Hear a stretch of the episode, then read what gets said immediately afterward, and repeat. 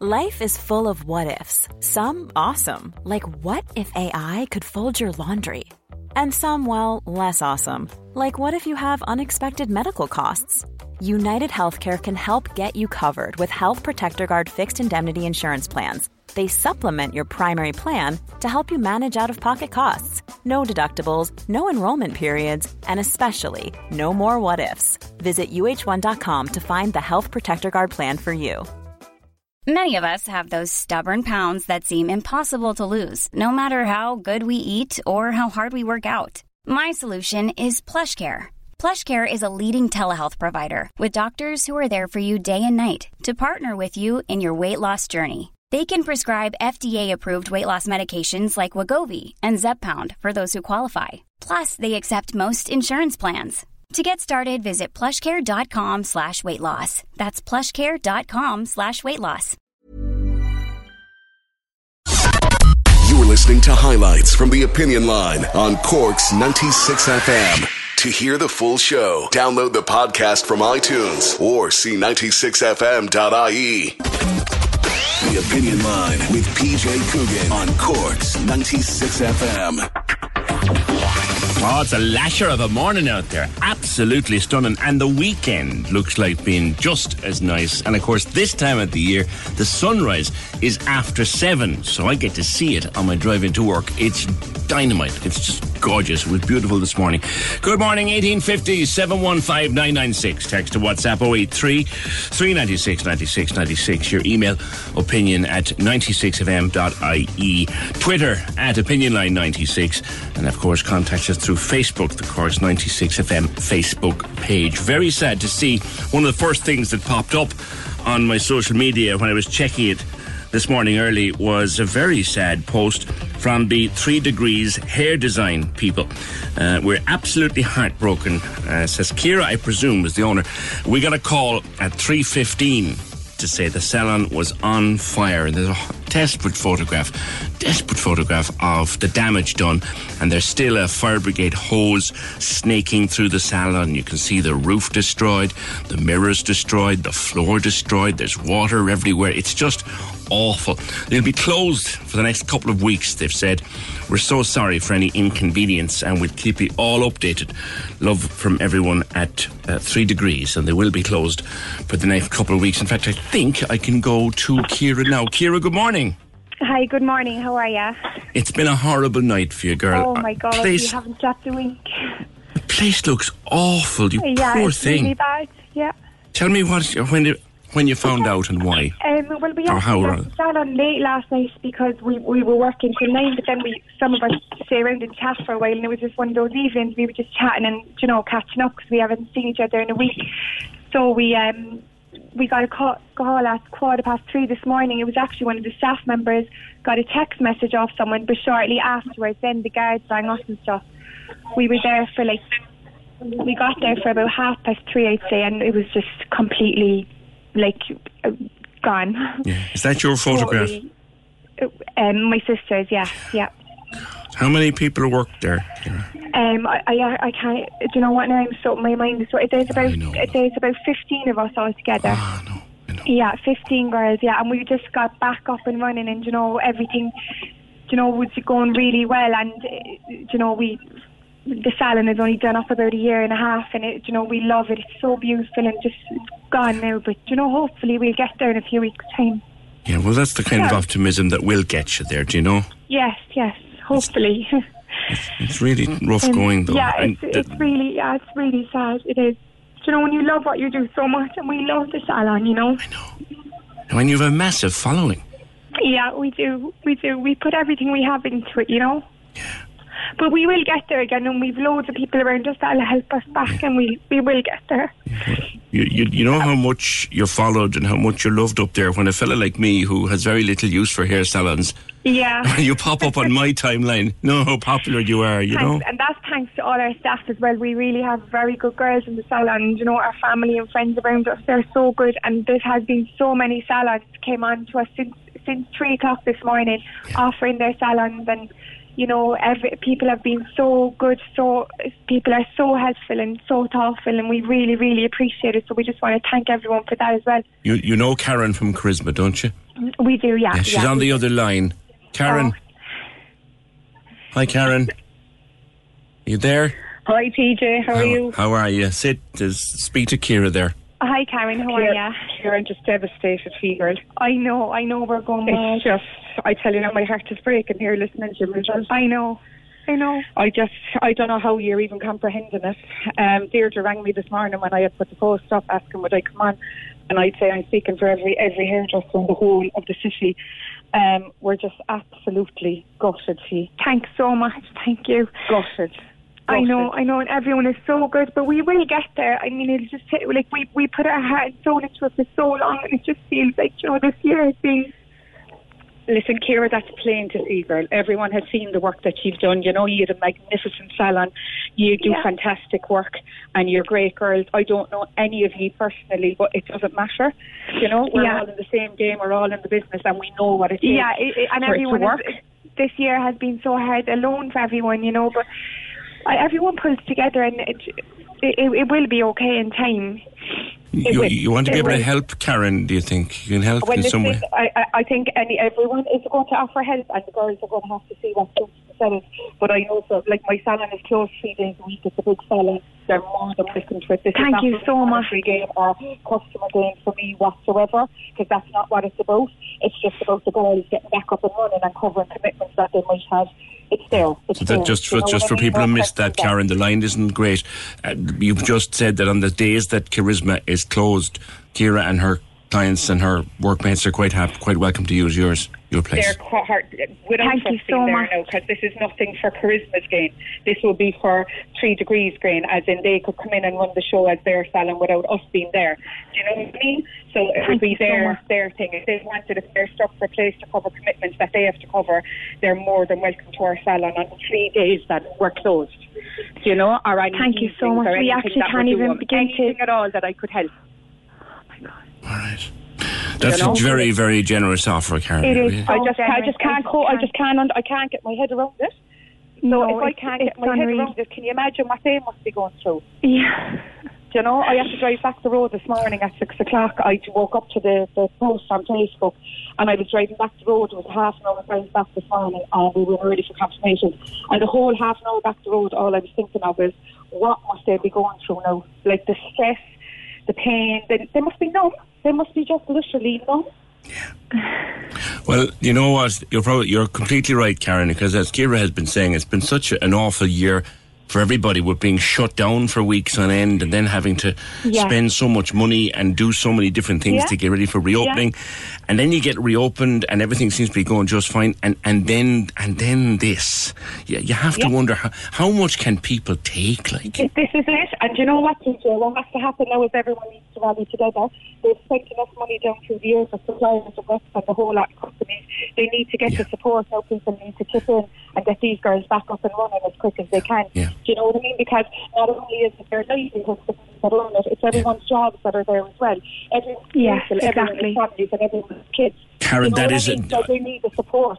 I'm going to leave you because that's an awful telephone line. I, but but thank you so much for your generous offer. Cura, stay with me again just for a moment. Like, no so, problem. So the, the, the thanks, Karen, by the way, from from Thanks, from Karen. Charisma. Thanks so much.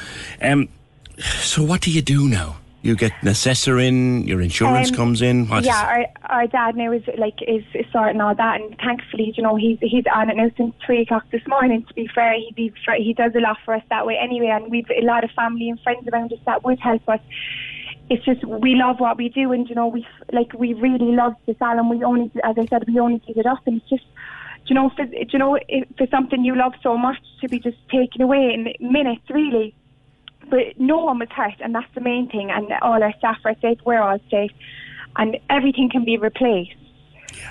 It would just take a bit of time. It's just everything was, we, we were just back and everything was going so well, and we, we, we had new launches in, and we had a new online shop, and we just had bought all the stock in for that, and you know.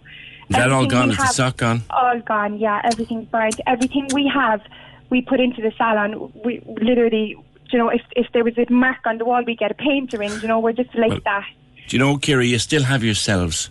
We, that's exactly it, and you know, no one was hurt. And even when this morning, when the girls rang me to sit, to, to tell me, and I, I when it, I, I I didn't ring my sister herself because she's pregnant. I rang my sister Hayley and my dad. But the first thing I said was, "Everyone's okay, no one's hurt, but the salon's on fire." So we all went in. We, and the way we are, we'd get into, you know, we'd get into the swing of it. But it, it was two hours later then, and we were like, "Oh my God," you know. It was just, it, it's devastating, but it can all be replaced. And we, like, there's so many salons offering their, their salons, and yeah. we're so grateful for it, and we really, really appreciate it. And we probably will take people up on the offers, even if we have to split ourselves up. Um, we've a fantastic team, and we, we will get there again. It'll just take a bit of time, and we've, we we just we, we get there. I'm going to share something with you before I let you go, and Thank it's you. it's it's a motto that I live by. All right. Yeah. And I'll share it with you. Everything okay. will be okay in the end. Everything if, will be okay. If in it's the not end. okay, it's not the end. And exactly. And you know, it's not the worst thing that can happen to us in the world. Every everyone is safe, and that's the main thing, isn't it? Yeah. You take care. Thanks so much, Cura. Cheers. Thank you. Bye. Bye. That's Cura from the Three Degrees. Like I said, for, first thing, it popped up faster than the Examiner's Twitter feed or the Times, was Three Degrees Hair, hair Design. Um, what a horrible thing to have to deal with after such a hard year to keep the businesses going. But that's it. They've got offers flying in of places to use and facilities to use, and I presume stock and all of that. So we'll wish them well. We'll keep in touch with them over the next while. Uh, as soon as they get back up and running, or as soon as they get close to it, we'll be able to talk to them again. eighteen fifty, seven one five, nine nine six. Adrian wants to know, why aren't you talking about the flocks of dereg cars that have popped up in West Cork in the last couple of days? Obviously, they're escaping their potential lockdown. Well, Adrian, one of the reasons that we're not talking about it is no one had told us about it, but now you have. That's kind of how things work, dude. eighteen fifty, seven one five, nine nine six. I am going to take a look Uh, at the COVID cases in Cork, and I'm going to track back the fourteen-day figures, because with Dublin about to go into stage three, and maybe even more than stage three, uh, they're very worried about Dublin. I think we have grounds for some optimism in Cork if we keep doing what we've been doing and maybe do it a little bit better. Keep washing the hands, keep wearing the mask, keep the distance. Keep it, you know, don't be getting involved with every Tom, Dick and Harry. Keep to your own small circle. We could be okay. We could come out of this okay and stay on course. I'll do those numbers a little bit later. This is Cork's Gold I M R O award-winning talk show, The Opinion Line with P J Coogan. Call us now, eighteen fifty, seven one five, nine nine six. On Cork's ninety-six F M. Yeah, there's a real pile-on of help, people wanting to do whatever they can for Cura and, and her colleagues up at uh, the Three Degrees. Another fantastic generosity from Karen to Cura, says this message. Please, P J, did you also mention another business destroyed by fire? The girls from Pure Boutique and It's So Me in Douglas doing a fire sale at the moment in Saint Patrick's Woolen Mills, and they've had brilliant support from each other and from other businesses, including the landlady at the Woolen Mills. Amazing what people can get through when they support each other. Of course, they're from the Douglas Village fire, of course, guys. Great to see that you're getting the support down there that you need. Mario's on WhatsApp and says, to hear that lovely girl from Charisma offer her salon for the three days when they're closed shows the unity some businesses have with each other. And it restores my faith in humanity. I work for a men's retail shop here in Cork. He made us spy on other businesses and put a stop to any other shop trying to make progress. Well done to the kinder people. eighteen fifty, seven one five, nine nine six. Now, our Fiona has been on one of her assignments, and this one, I'm sure, must have been fun, to say the very, very least. The firefighters, you've heard about it in the news, Cork City Fire Brigade are recruiting for twenty full-time firefighters. They don't do this very often. We were talking to Victor Shine about it during the week. Like, one of the T's and C's is you have to have a full driver's license, and that's the reason we had Victor on, because that came up with the council, kind of an idiotic motion to drop it. Like, but that's that's that's by the by. They're recruiting for twenty full-time firefighters. Particularly, they're looking for women this time out. Uh, our Fiona went along just to see what it was all about, and found herself in uniform with a hose in her hand.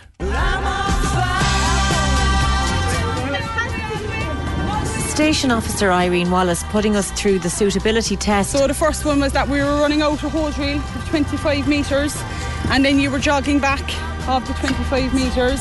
Then our second test was that you were carrying two lengths of seventy mil hose, one in each arm, and again you were running up twenty-five metres, turning and running back. For the recruitment, it'll be running of fifty metres up to one hundred. This was after climbing through a smoky tunnel to rescue a baby. Yes. Do you have a baby? And we were required to climb a thirteen point five metre high ladder. Confidently. The main thing is you kind of lean back, right? So extend your arms out fully, and you try and make sure that you're quite comfortable. There are a few snag hazards as Fiona goes up the ladder. You have the ropes, the pulleys. And all the while wearing the heavy fire retardant uniform, helmet Simple and mask. It's full gear, in the, heat. in the heat and a nice bit of sweat going on. This is just a taster of what the twenty new recruits will be required to do on their fourteen-week training programme. Second Fire Officer Victor Shine explains the type of candidates they're looking, looking for. We're looking for motivation. We're looking for somebody that is driven to be able to come in. And you saw us towards the end when you were getting tired. We were pushing, we were pushing, we were pushing. Okay?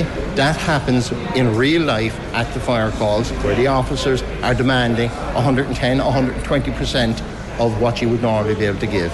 And that's what we're looking for. And they're particularly interested in recruiting young women. That you'll be able to go out to deal with children, be able to deal with casualties in a way a female can. The male... We're, we're trying to adapt to different roles, but the, the motherly nature of, of, a, of a female, okay, has its own particular characters. This is the first time that the fire service has opened to new recruits since twenty twelve, and Victor explains the process to get to full-time firefighter. Initially it's fourteen weeks, and then you have a probationary period of twelve months where you do modules during that twelve months. You're assessed every month during that programme.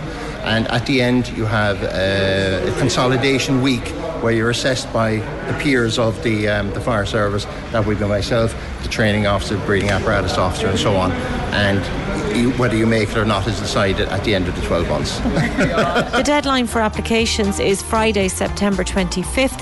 And anyone who's interested can apply through the Cork City Council website, corkcity.ie forward slash recruitment. You're planning a career change, Fee. Good morning. You never know, although I'm a bit sore this morning, so... I like that. A nice bit of sweat going on. Yesterday was, uh, or the day before, was a very warm day. What was it like? Um, you know, as I... Sorry, is that line okay? Because I'm getting perfect. An echo. Yeah, it's grand. Is it okay? Um, I had to do, as I said, the climb up the ladder, the thirteen point five metre high ladder, and crawl through a smoky, dark tunnel, and go through a smoke-filled room, and uh, run with uh, two twenty-five kilometre or kg cases filled with foam and a fire hose, and drag a fifty kilogram casualty across the yard. And all of that probably wouldn't have been too bad, but with the uniform that those guys wear, P J, it's so heavy. The helmet itself is really, really heavy, the the gear, the boots, and it's so hot. And yesterday it was a hot day, but I can't even imagine what it must be like for the fire crews who are going into a building that's actually on fire, and you have all that heat. I mean, I was sweating after doing it yesterday, but... They said to me that what is really, really important is that they that they hydrate themselves on the way, that they drink loads of water as they're on uh, the way to an emergency, just because they're going to sweat so much when they're inside. Yeah, it's it's really tough. I remember the, the Douglas fire last year, Victor, mm. actually telling us on the show, like that, for example, you, you cook a chicken at one hundred eighty degrees and it was nine hundred degrees inside the, inside in the shopping centre. I know, it's incredible. I you was can't only get your head around that. that I know, it's unbelievable. Um, and they, you know, yesterday Martin and Ger and Irene and Victor put us through our paces yesterday, and all the guys there, they were all uh, really nice, really sound. But um, they're really, really interested now in finding women. There's just one female officer here in the city, Irene Wallace, mm. and they were saying that they, you know, Victor said it in my piece there, that you know, young women coming in, that they'd have a different nature. And, you know, fire officers don't just attend fires, they go to crashes, road crashes, flooding, river rescues. They do a whole range of uh, emergency operations. And they were saying that, you know, a female fire officer will bring different qualities mm. than a male officer. So they're looking for females now to be the difference this time around and to apply. And, you know, the, the deadline for those applications is next Friday. They have already had thousands of people who've applied. Mm. They thought when they started out that they'd have ten thousand, and I think they have up around three thousand at the minute. Right. So um, it's a long process that people have to go through, and I think it is definitely a calling. I mean, I really you almost spend a year yesterday. studying, really, is what you're doing, isn't it? Yeah, you do, but I suppose it's such an important job, and there's so much involved in it. It's and it's not even just physical strength. There's a mental um thing to it as well. Like, we had to yesterday, when we were walking through the dark smoky room, we had to find objects, and we had to recall five of them when we came out, um which, you know, sounds easy enough, but when you're dealing with everything else that was going on in that room, because all the sounds were really muffled and you were trying to take directions from people, and you couldn't really you couldn't see your hand in front of you. Mm. Um, and there was that baby sound crying, and, you know, if you go into a, a house and you hear that, you have to obviously try and find that that person and focus and on the sound them. In the dark, find the direction of the sound in the yeah yeah so there's a real mental strength there as well. And um, Irene Wallace was saying to me that, because I was kind of saying to her, if, you know, I wouldn't have a huge amount of upper strength to, to drag a, a man out of a building, but she said to me that when you're in that position, your your mental strength takes over. Mm. And she said, you know, when you've got somebody's life in your hands, it's amazing what you can actually do. Mm. Um, and, you know, I did drag a fifty kilogram man across the yard yesterday on a mannequin. Um, but it uh, it is very, very, you know, there is there's strength, there's mental ability, and all of that is part of the test and the training program. And they go through a constant training. There, um, they were telling me yesterday that they do about three thousand emergency call-outs every year, and on a busy day they could have six, seven, eight call-outs. It'd be like, you know, one after the other, and then there's other days where it would be very quiet, and on those quiet days they use the, that time for training. So they're constantly training. Even when you get in after the year, you're going to be constantly training, constantly training. Yeah, because the technology is changing all the time too, apart from anything else. Mm. You know, Fiona, so there is, would you think about it like? Um, I don't know. I was thinking about it last night, and um, it's, you know, like, I think it's definitely one of those jobs that's a calling. Um, yeah. You know, like, and I, like I was kind of saying to them yesterday, I don't think I'd make much of a firefighter, but they were saying that, you know, the, the strength would come to you eventually. And yeah, yeah. um, you know, when you're doing this training over the fourteen weeks, and it's five days, nine to five, so you you would get the hang of all of that. But I don't know how I feel about going to uh, an emergency situation and having somebody's life in my hands, and, and that yeah. pressure. Um, Talk about the, the, the, the female, the, the female skill set that Victor is talking about, for want of a mm. better expression. Do you know, I mean, you're a you're a mum of two small kids, and yeah. I guess that would bring something to it, or might it make it hard to to work I with children, work with families? I don't know. Um, you know, when I was crawling through that tunnel yesterday, and I could hear the baby crying, and it. it It, it was quite intense to be in there in that situation. And, you know, I was imagining if that was my children, and I was, you know, in a, in a burn, burning building with my children there. Um, but, you know, it's it's an incredible job that they do. And I think if anybody is signing up for it and they are going to do it, it would be an amazing job to have. And they said to me last yesterday that anybody who is there, it's a job for life. You know, Ger and Martin were saying that they've been there for over thirty years, yeah. and uh, you know, there there's a real family sense of, like, you know, family unit there yeah. amongst yeah. them all, and, you know, it would be a great job in that way. Um, and I wouldn't, I wouldn't completely rule it out. I just, um, you know, it's. Um, It is. It, it gave me a whole appreciation, a whole new appreciation. I was the, just going to get to that, that and we, we, we talk about mm. it. We talked about it after Douglas, and you and I have talked about it many after after other fires. And we referred to these are the people who run in when everybody else is running out. I guess that mm. exercise gave you a whole new understanding. It did, and they said to me because like the suits are obviously fire retardant, um, but they said to me that they don't actually go into the flames. Like if there's somebody in there that they know they can't save, they're not going to risk yeah. their lives. They'll get as far as they can, but if they know that somebody is beyond saving, it's just it becomes a, a recovery rather than a rescue. Those are massively hard calls to make too. Yeah, and I think that I don't know how I cope in that situation if I was going into a building and knowing that there was somebody inside that I couldn't save. Yeah. Um, like that must be really, really difficult. Yeah. And I suppose um, and it's no more than your job and my job, P J, where you're dealing with um, you know, sad and tragic cases all the time, um, and for them to deal with that there's a, a huge amount of banter.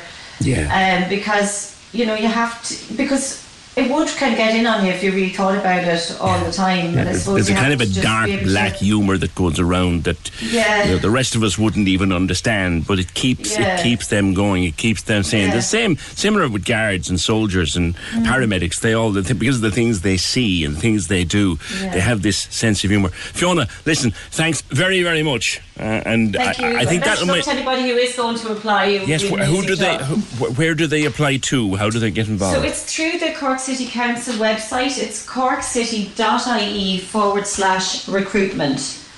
Okay. And it's be, the campaign is Be the Difference. All right, Fiona, thanks for that. Great. That's uh, Fiona Corcoran, a trainee firefighter for a day. eighteen fifty, seven one five, nine nine six. This is Cork's Gold I M R O award-winning talk show, The Opinion Line with P J Coogan. Text or WhatsApp now, oh eight three three, nine six nine six nine six. On Cork's ninety-six F M. I'll be talking about COVID nineteen cases in schools in just a wee while and how it's led to a lot of judging and blaming and shaming. To a ridiculous point at this stage where people are being named, actual kids diagnosed or teachers diagnosed are being named on social media in some case, which is just dementedly stupid. Getting to that in a while, but I promised that I would uh, go through the COVID cases in Cork as we watch for Dublin to go into phase three and a bit extra from midnight tonight. That'll be confirmed by the Cabinet later on this afternoon. Let's look at Cork. Now, we've been doing the fortnightly figures for the last few weeks and taking them from the hub. And as I've explained to you more than once, the hub actually doesn't update the graphs for a few days. So while we've had, I think it's fifteen cases since Wednesday in Cork City and County, which is worth watching, the last fortnightly figure I can actually calculate from the graph is for Tuesday, the fifteenth. So the fortnightly figure for last Tuesday was sixty-one cases in Cork City and County. Go back to the fifteenth of August, you had twenty-eight cases. So that's as near as damn it to double. In fact, slightly more than double. Go back another month to the fifteenth of July, where we had fourteen cases in the fortnight. That is a doubling from July to August and another doubling from August to September. Come back to that. Go back into June. We were getting it under control, eighteen cases in the fortnight. Go back into May, and this was coming towards the end of lockdown. On the fifteenth of May, we had a fortnightly total of eighty-eight cases in Cork. And then go back into the eighteenth of April at the height of the crisis, when we were locked down and staying at home and only allowed to go to the supermarket. It was one thousand six hundred fifty-three was our fortnightly figure. So we're well and truly removed from that. So we're nowhere near that level, thankfully. But what we saw was a doubling from July to August and a doubling from August to September. If that were to continue in another month, we'd be having one hundred twenty odd cases a fortnight in Cork. And if after that, we'd be on to two hundred five. And remember, that's the kind of growth that lands you in trouble. So we kind of do and need to behave ourselves. We're getting calls as well about pubs advertising live music, some of them even starting before Monday. like guitar recitals on Sunday. Uh, someone's particularly worried about trad sessions in some bars because it would encourage singing. Well, I know the South County had one of their trad groups go back into a very carefully distanced setup in the last week or so. The V F I tell us there's nothing in the guidelines for the pubs operating as restaurants to not have music. There's nothing stopping them having music. There's no mention, in fact, of music in the guidelines. There's a noise requirement. You have to ensure that people don't have to raise their voice, for example. You can have music, but probably not a lot of amplification present. So we're looking at acoustic stuff. We're trying to get more clarification on it, but since the start, there has been no ban, in the guidelines at least, on music in any pub. one eight five seven, one five nine nine six. That's the schools we're going to deal with. We'll do that next. Thanks to Mags, who reminded me of a figure that I forgot to give you, and I should give you. The current fourteen-day figure in Cork of sixty-one or sixty-odd cases amounts to twelve per one hundred thousand population, which is the second lowest in the country at the moment. Thanks for bringing that to my attention, Mags. I had it on another sheet of paper and forgot to mention it. But that, we're really doing well here. Per head of population, our case number is twelve per one hundred thousand, which is among the lowest in the country, and it's up to ourselves to keep it there. Speaking of cases, we now have, I think, nationally in the country, something like one hundred fifty cases attached to schools. And we were told when the schools reopened that this was going to happen. It's just the nature of the thing. When you reopen the schools, you're going to get cases. And it's about transmission, and it's about how serious they are, and all that, and just monitoring the situation and taking action when a case is diagnosed. We've had some uh, press releases here from schools and some emails from schools where cases were found and actions were taken. There's a whole set of guidelines going along with that. But outside of that, there's information on social media, right, left and centre, about schools involved. Again, that was inevitable. That's going to happen. Parents are worried. They wonder about if there's a case in the school, who has it? How did they get it? Could my kid get it? Could I get it? And worry leads to leaks. And leaks can be dangerous and can lead to online behaviour that you want to see. Jen Hogan's been looking into this, columnist with the Irish Times. Jen, good morning. Good morning, P J. How are you? Good. Invite our, you know, curiosity and fear leads to leaks, and sometimes the wrong stuff gets leaked, and it's happening. Absolutely. There's um, at least one Facebook group, possibly more at the moment, de- detailing, I suppose, the schools that have cases and details about classes that have cases. And I think the part that concerns me the most is sometimes it's very specific information there, identifying the person who has COVID um, in different classes. And I think this group has been set up with the best of intentions, maybe to help parents make a responsible and informed decision about whether or not to send their children to school, because the, the government, obviously, their guidelines said that they can't issue a blanket instruction as all schools are different. One size doesn't fit all. And that's the same for families, obviously. We all have different risks and we all have different people we have to consider. But there is an absolute invasion of privacy, I think, happening, and a lot of Um, judgment, a lot of judgment is starting to happen, you know, um, comments about people's behaviour at the schools. There was one school identified, and subsequently somebody decided to comment, which isn't no wonder, because I've seen those people and how they behave outside, and they're not social distancing, and they're standing too close at the bus stop, or mm. they're we're engaging in whatever behaviour the person deemed unacceptable. And there is a, a stigma and a bit of a blame culture around COVID at the moment, as in if you catch it, you're in some way possibly responsible. Um, not for everybody, but yeah. for, for some that exists. And this kind of group, this nearly, for want of a better description, vigilante patrolling via Facebook concerns me, because even with good intentions, things can go astray, and, and there doesn't seem to be a consideration for the impact on people and the invasion of their privacy. There's a sense of entitlement. We're entitled to know this, and we're not. We're not entitled to information, health information about other people. Yeah, there is that. We're allowed to know, and in a social media world, we're entitled to know, and mm. if the media won't tell us, if the media yeah. are hiding it, we'll tell us. But you don't have a right to know that little yeah. Jimmy Murphy, age seven, has COVID. You don't have that right. No. You don't, and that's something we're going to have to get our heads around. I do agree, as parents, we do need maybe some information and uh, some more information possibly than some schools are getting, just so that we can make a responsible and informed decision for our own families. But, but, but, but, our, our priority has to be that privacy is protected. This is healthcare information. This is private information. That, you know, if, if we one of us is suffering with something else, we don't. We're not obliged to tell everybody. And I know it's an infectious disease, and that's why schools will be informed and public health will make the appropriate decisions. But taking it upon yourself to identify somebody in a class, yeah, or whether that be a teacher or a child, that's not okay. No, not at all. And I think what is happening is we hear the expression notifiable disease.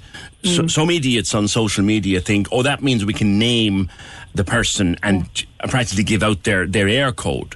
No, mm-hmm. it just means there's a case in, in the school. Something yeah. else that you mentioned, though, earlier on there, Jen, and I got pictures of this, and one, I spoke to one or two people about it off the air.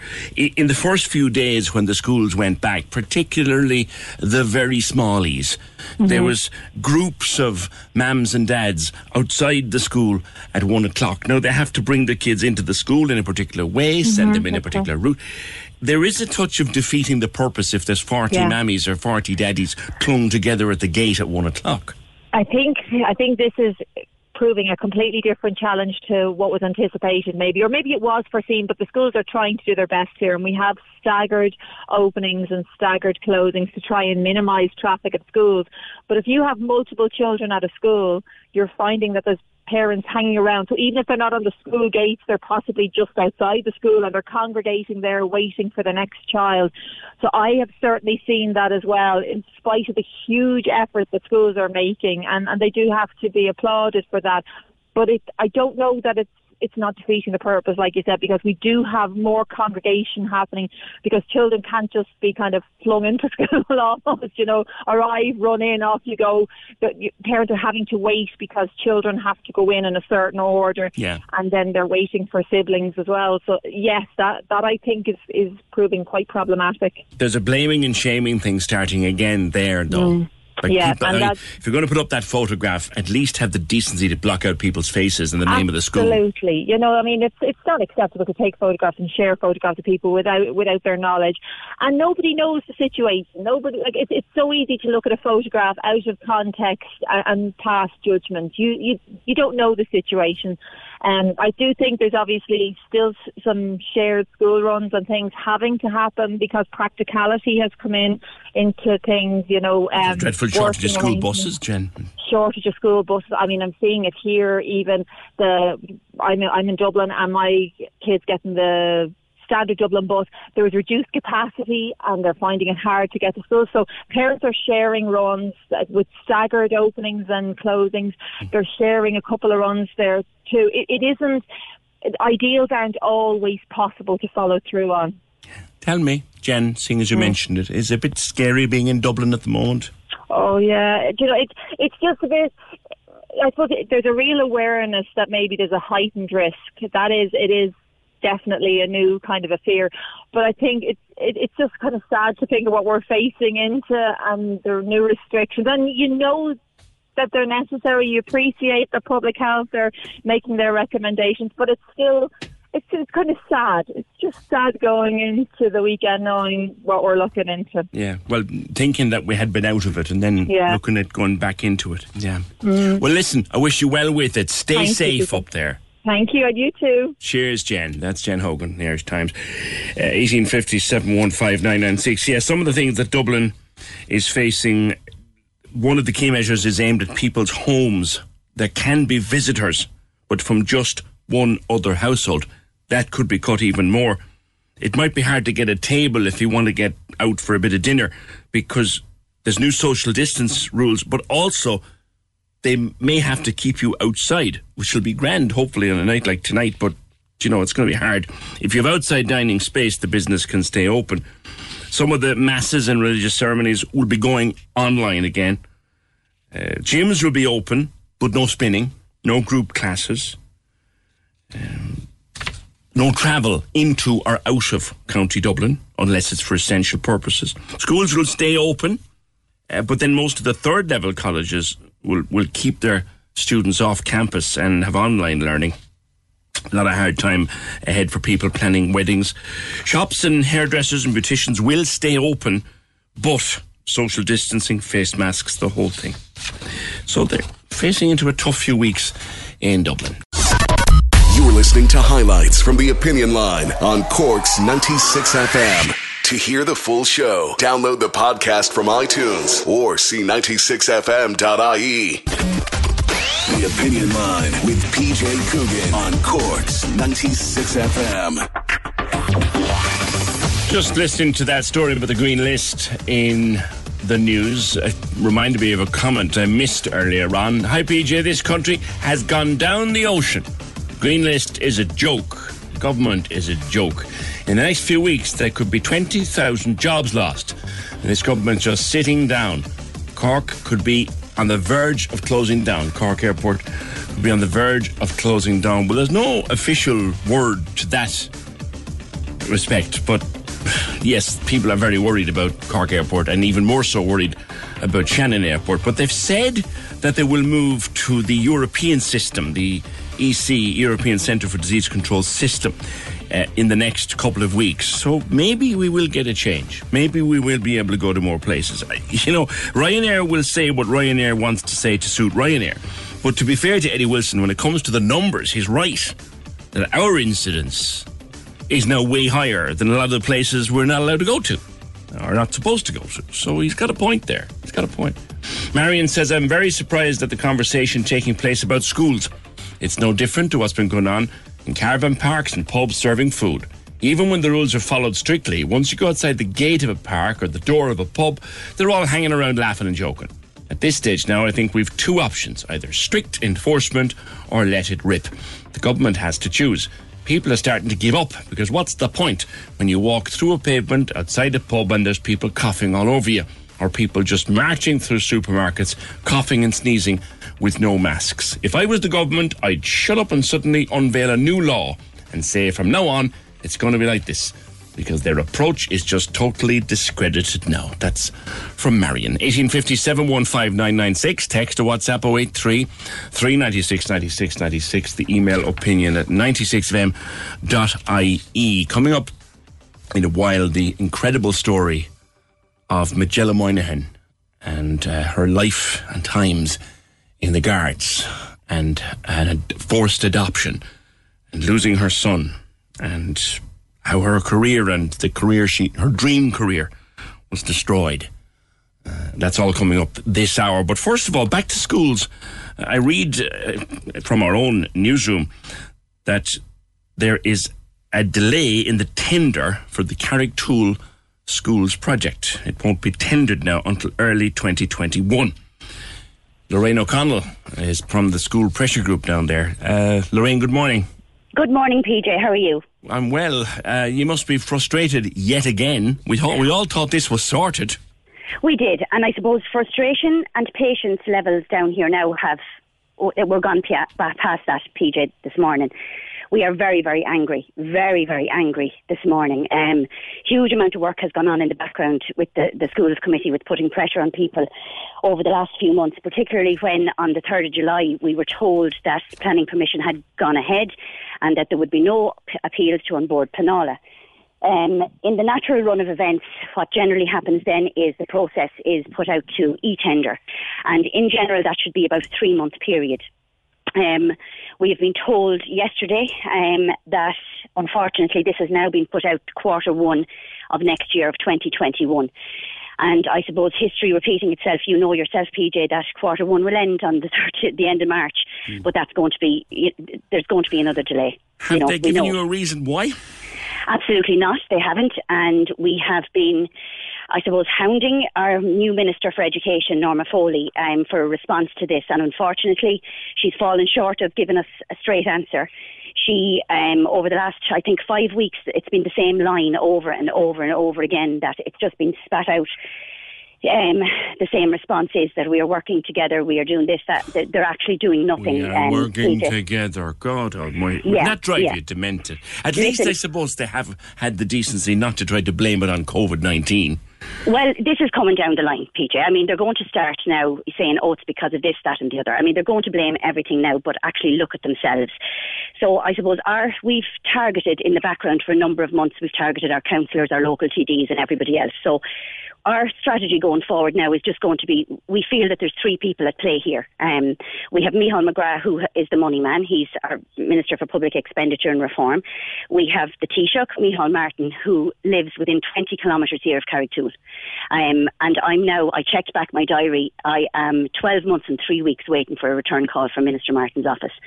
Um, and we have Norma Foley, our new Minister for Education, who has a, has connections here in Carrigtwohill. A, a school teacher herself who knows the yes. importance of a good building project. Exactly, and she taught here in Carrigtwohill. So, she? I mean, there is, yes, she did. She taught in, in Saint Al's here in Carrigtwohill, so she does have a connection. Now, uh, in the grand scheme of things, that shouldn't make any difference, but they're the well, three she knows people. The area, Lorraine. She'll know, she'll know your case. Exactly. They all do, uh, P J, and none of them can say that they don't. The other frustrating part of it is we have spoken to all these elected representatives and asked them that despite whatever political party they come from, that they work together. We turned on Twitter yesterday and we have a spat then between James O'Connor and Sean Sherlock. I mean, ridiculous carry-on. I mean, they really need to get their finger out now and stop wasting time mm. trying to score political points off each other on Twitter. Yeah, I saw Sean's little video something. actually about it. Um, he, he was most upset on your behalf. He is. He is, and uh, I mean, I watched it last night, and you look at it in the Dáil, and you see Sean literally surrounded by nobody. He, nobody's there, nobody's in the Dáil listening to him. There's one person in the corner. I mean, it's it must be soul destroying for everybody because Sean and our David Stanton and all those guys are getting the same response from Minister Foley as we are, exactly the same response. And the time now is for us. They're the three people we'll be putting pressure on from now on. Um, discussions have been ongoing in the background as well, P J, with BAM and the council. Um, verbally, we've been told the hold-up is not from their end. So today now we're going to call out all of them, ask them to come and meet us. Minister Foley has completely ignored us. Um, any requests that we have put in to come and meet us and discuss it. Micheál Martin hasn't done a thing. And Micheál McGrath, the man with the money, is in hiding. So that's where we stand at the moment. And these e-tenders, uh, P J, there's a standard school building. There's, I think there's about eight or nine of them that are just placed on these sites, and this is what you build. Yeah. It's not, you know, it's not... We're not looking to, we're not looking to build the Eiffel Tower here. We're not, and we're not looking to reinvent the wheel either. These things are all put in place. It should really be just a matter of course. And the problem is that nobody, no one will give anyone a straight answer. It's an absolute disgrace. The political points scoring off each other, it has to stop. The schools have now been forced to grow in a pandemic with n- no existing permanent buildings in temporary accommodation. Every school is, I know every school is struggling in the current situation, P J, but our schools are being for- forced to grow hugely yeah. in this, into porta cabins. Looking a bit more into what was reported by our own newsroom here, they said that the project management team is working on preparing tender documents for the appointment of a contractor. Now, there must be a draft set of tender documents or a template that you just change the words on. I mean, it's, you know... You know. Well, I spoke to somebody that would be very knowledgeable about the whole situation yesterday, and he told me that at this point, it should be at least seventy-five percent ready to go, at the minimum, because they've known all along, the plans are there, the planning commission is done, everything is effectively ready to go. And this e-tender should at least be seventy or eighty percent. But that's not, that was the response from the Minister five weeks ago. And then yesterday we find out that it was, it's being pushed now to quarter one, twenty twenty-one. Which, of course, may well fall into quarter two, which brings oh. us into the summertime, which means nothing will be done. So, really, when will the children be taking their school bags into their new building? God alone knows. Well, effectively at the moment, P J, you're probably looking at the children that are in the schools at the moment. It's not likely that a lot of them will see a new building. Crikey. It's really not likely. I mean, you're looking at, they, they told us eight years ago that we'd be put on a rapid build. Well, now, P J, if this is rapid, you know, I mean, it's gone beyond what we what's manageable down here for the children, um, for the parents, the teachers that are working in these conditions, for everybody. And the patience that we have, I suppose, put out there. We had a march. We've tried to do everything. the political way and using our ladders, using our local councillors, our T Ds. The time is gone for that, P J. Now, unfortunately, we can't have marches or anything like that, but we're actually now officially calling out the three representatives, public representatives, to come and meet us and ex- let somebody explain to us and tell us round the table what the hell is going on. Yeah. Because the time has come now. There's no more, can't be any more excuses, P J. All right, Lorraine, leave it there. Thank you. That's Lorraine O'Connell. Uh, you can hear the frustration in her voice from the Carrigtool School Pressure Group. We've been following this story for a very long time. They got the planning permission, everything was okay, supposed to be hunky-dory, tender process getting underway, contracts being drawn up, and now into the first quarter of twenty twenty-one. And no explanation. That is what would drive me daft if I was involved in it. No explanation, whatever. Life is full of what-ifs, some awesome, like what if A I could fold your laundry?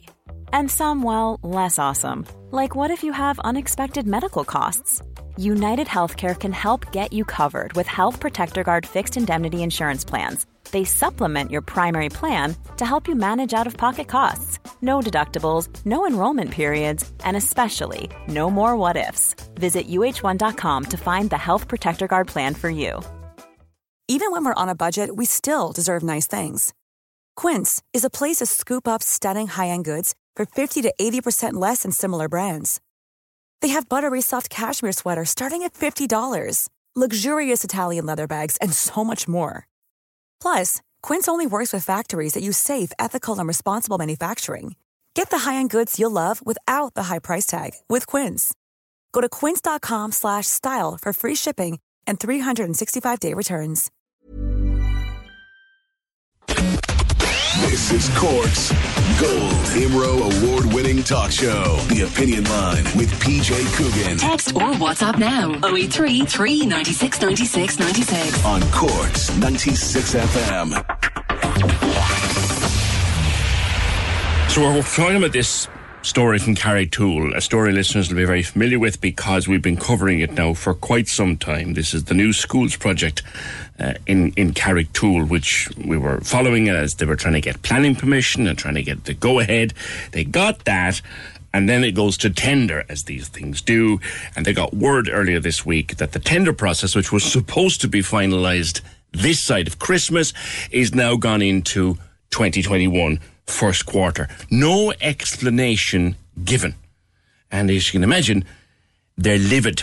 Uh, I was talking to Lorraine. She mentioned uh, Fianna Fáil T D, James O'Connor. James, good morning. Good morning, P J. Any I'm very explanation happy to join you. For these poor people?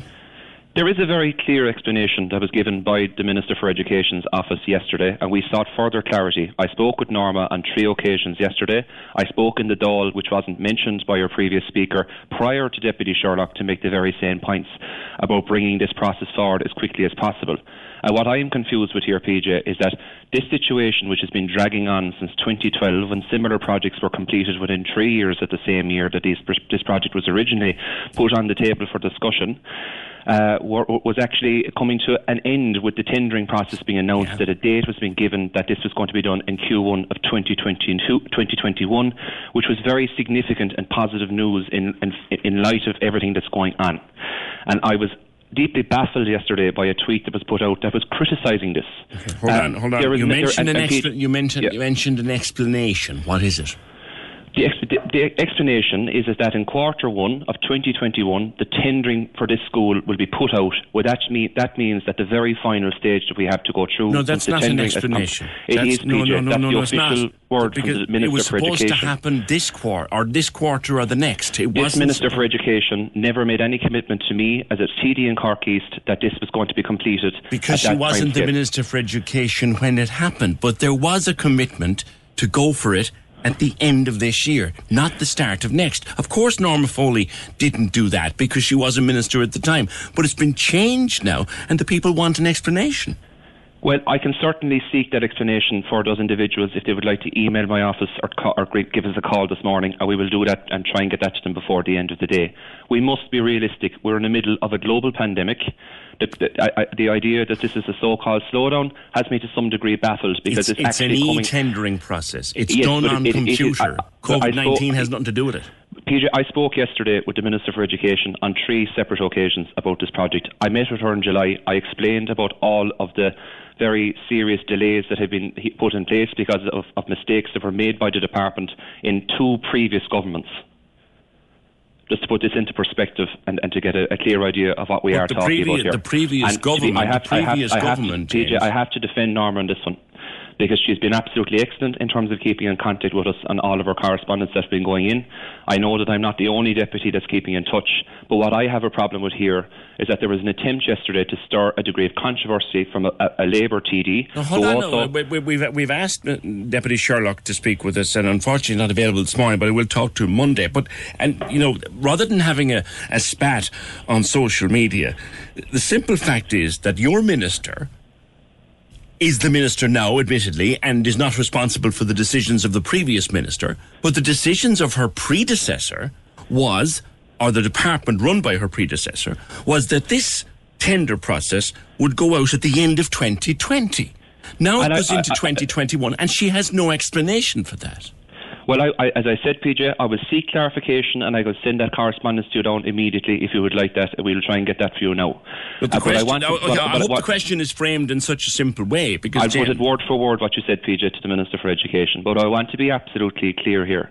I got a commitment from Norma that she was going to do everything she could possibly do to ensure that this project was going to get underway as soon as possible when, I, when, when, when we went into government just a few short weeks ago. I have gotten that from Norma. She's been engaging with me on a regular but, basis. But you are a, t- you are a T D. You are a T D for the for the constituency since and, and February. I am, so and therefore, I, you know, it's a huge, an enormous honour, and I'm very aware yes, of it. Yes, and yes, I spoke yes, with you before about this, P J. Yes, yes. I want hold to on. No, no, be, I want to be quite clear, and this is very, very important to get yes, across, okay, right? Okay. Okay. And you know me long enough to know that I do work hard on very yes, serious I'm not issues. Questioning that, but I was about I was about to say something to you, and it's this: you're a T D since the ninth or tenth of February after the election for Cork for. Cork East. So you surely knew that there was a previous commitment to tender this before the end of the year. If you didn't, you Indeed, weren't making yes, a race. Of course, of course, I ha- of course, we all were quite aware that that was the situation, and that was prior to COVID. I have put in parliamentary questions, spoke to ministers about this. Uh, we've been actively engaging on it since I was first elected here. It was one of the very first issues that we were working on. Now, the quarter one in twenty twenty-one, from my understanding, sounds like this will be January or February of next year. And I am hammering home that point to the department to make sure that this is done, that this is completed. And I feel that the parents that are out there in the community, they do deserve this to be pressed ahead as a matter of urgency. I had conversations yesterday as well with the Chief of Staff of the Government uh, at the Taoiseach's office to make sure that every consideration is given to make sure that this is going to get underway as soon as I mean, possible. I'm surprised, though, that in talking to Norma Foley a couple of times and in talking to the uh, Taoiseach's Chief of Staff and talking to all these people, you never ask the question why it's delayed. In terms of why it's delayed? Yeah. Why an agreed tendering process has been delayed? Did you ask that question of anybody? Well, P J, the explanation for that is absolutely clear to anybody. We're in the Please, middle of a global, we're waiting. We're in the middle of a global pandemic, and the entire economy, the building sector, was shut down during the start of lockdown. That we're only James, talking about a couple James, of weeks you here. Can't P J. Get a pl- no, you, you can't get a plumber now. The building contractors are as busy as they've ever been. So that's that's. The, the tender process was... And if it's blamed on COVID nineteen, why weren't the people told it's because of COVID nineteen? Is COVID nineteen a convenient excuse? Well, P J, my issue here is uh, uh, what, I, what I was called out on there by the previous one is being... I was attacked uh, or y- yesterday on a newspaper publication in North Cork by Deputy Sherlock, followed on by a video that he put up to stir a significant amount of controversy on a highly emotive topic, which we all can agree that all that's the case. All he said was it's a significant delay, and he's worried about the implication for the young people and their families. That's there, all he said. There, there is no significant delay here of merit to cause a degree of controversy around this. They've this, been waiting this, since twenty twelve. This, They've yes, been going this, through this, the hoops for years. For the current Fianna Fáil government, this is an absolutely top priority, P J. And I want to be absolutely clear with every parent that is out there well, listening to the teachers and staff. It's a top priority. It's a top priority, but I think you should be seeking an explanation other than the blanket excuse of COVID nineteen, which at this stage, if but, it uh, rains P- P- too P- much, we'll blame P- you. But P J, that's ridiculous about the blanket explanation of COVID nineteen. Well, Can you not understand it? that you... the Department of Education and their Building Projects Unit as well have been putting extraordinary work to try to get a million staff and kids and children back into schools, trying to get all of the schools around the country up yeah. to date to actually cater yeah. for this. Do you not think that is reasonable? But this is an electronic tender process. It could have been Hang started it's anyway. Same, it's, it's the same staff at the and, department. And, and building... It's com- the, it, but P J, it's the same staff at the Department of Education. They've been working on trying to retrofit thousands of schools around the country. And we're talking here about a very minor a delay new, of a couple of a, weeks into quarter quarter one of twenty twenty-one. Have you children, James? From, but P, P, P, P, Have I, you I, children? I'm twenty-three, P J. Yeah, actually you haven't. So therefore you don't know what it's like to have a child waiting for the school place. P J, that's outrageous, right? And no, I'm, on, I'm on the phone. Fo- yes, it is outrageous, weeks, P J. That's, that's very. That's, that's that's actually that that that's incredibly incredibly ill-informed for you to say to me. I'm on the phone it, every Jim? day. Yes, it? it is because I'm on the phone every single day. I have had parents crying into my arms when we're out canvassing on the door. I, I have, and it's, it's one of the most difficult things we came across. I knocked on as many doors as I could in the local elections, in the general elections, and parents out there, including ones that you've been on the phone with yeah. on your radio show, the lady from Castlemartyr, I sat inside in their living rooms to discuss this issue with them. And just because I don't have kids doesn't mean I'm a proper public representative. That's not what I said, James. It is exactly That's what you not said. What you don't I have said. kids and you don't understand. What I That's said was, what I said was, you said it's a short delay. It's a short P- delay. P J, hang on a second now. I, I, I, what you said to me there, I want to just go back to you, yes. about the fact that I have no children. Why are you taking it so personally? It's a short because delay. That, that, that, in, that, that, hang on, not, James. That's you're not, right. a, you're not a parent of a child looking for the school place. That wasn't that's the indication. That, that wasn't what you said, P J, to me. Now, I want to be very clear and go back here to the substantive issue in front of us. I spoke with the minister that has entire responsibility over this project, right?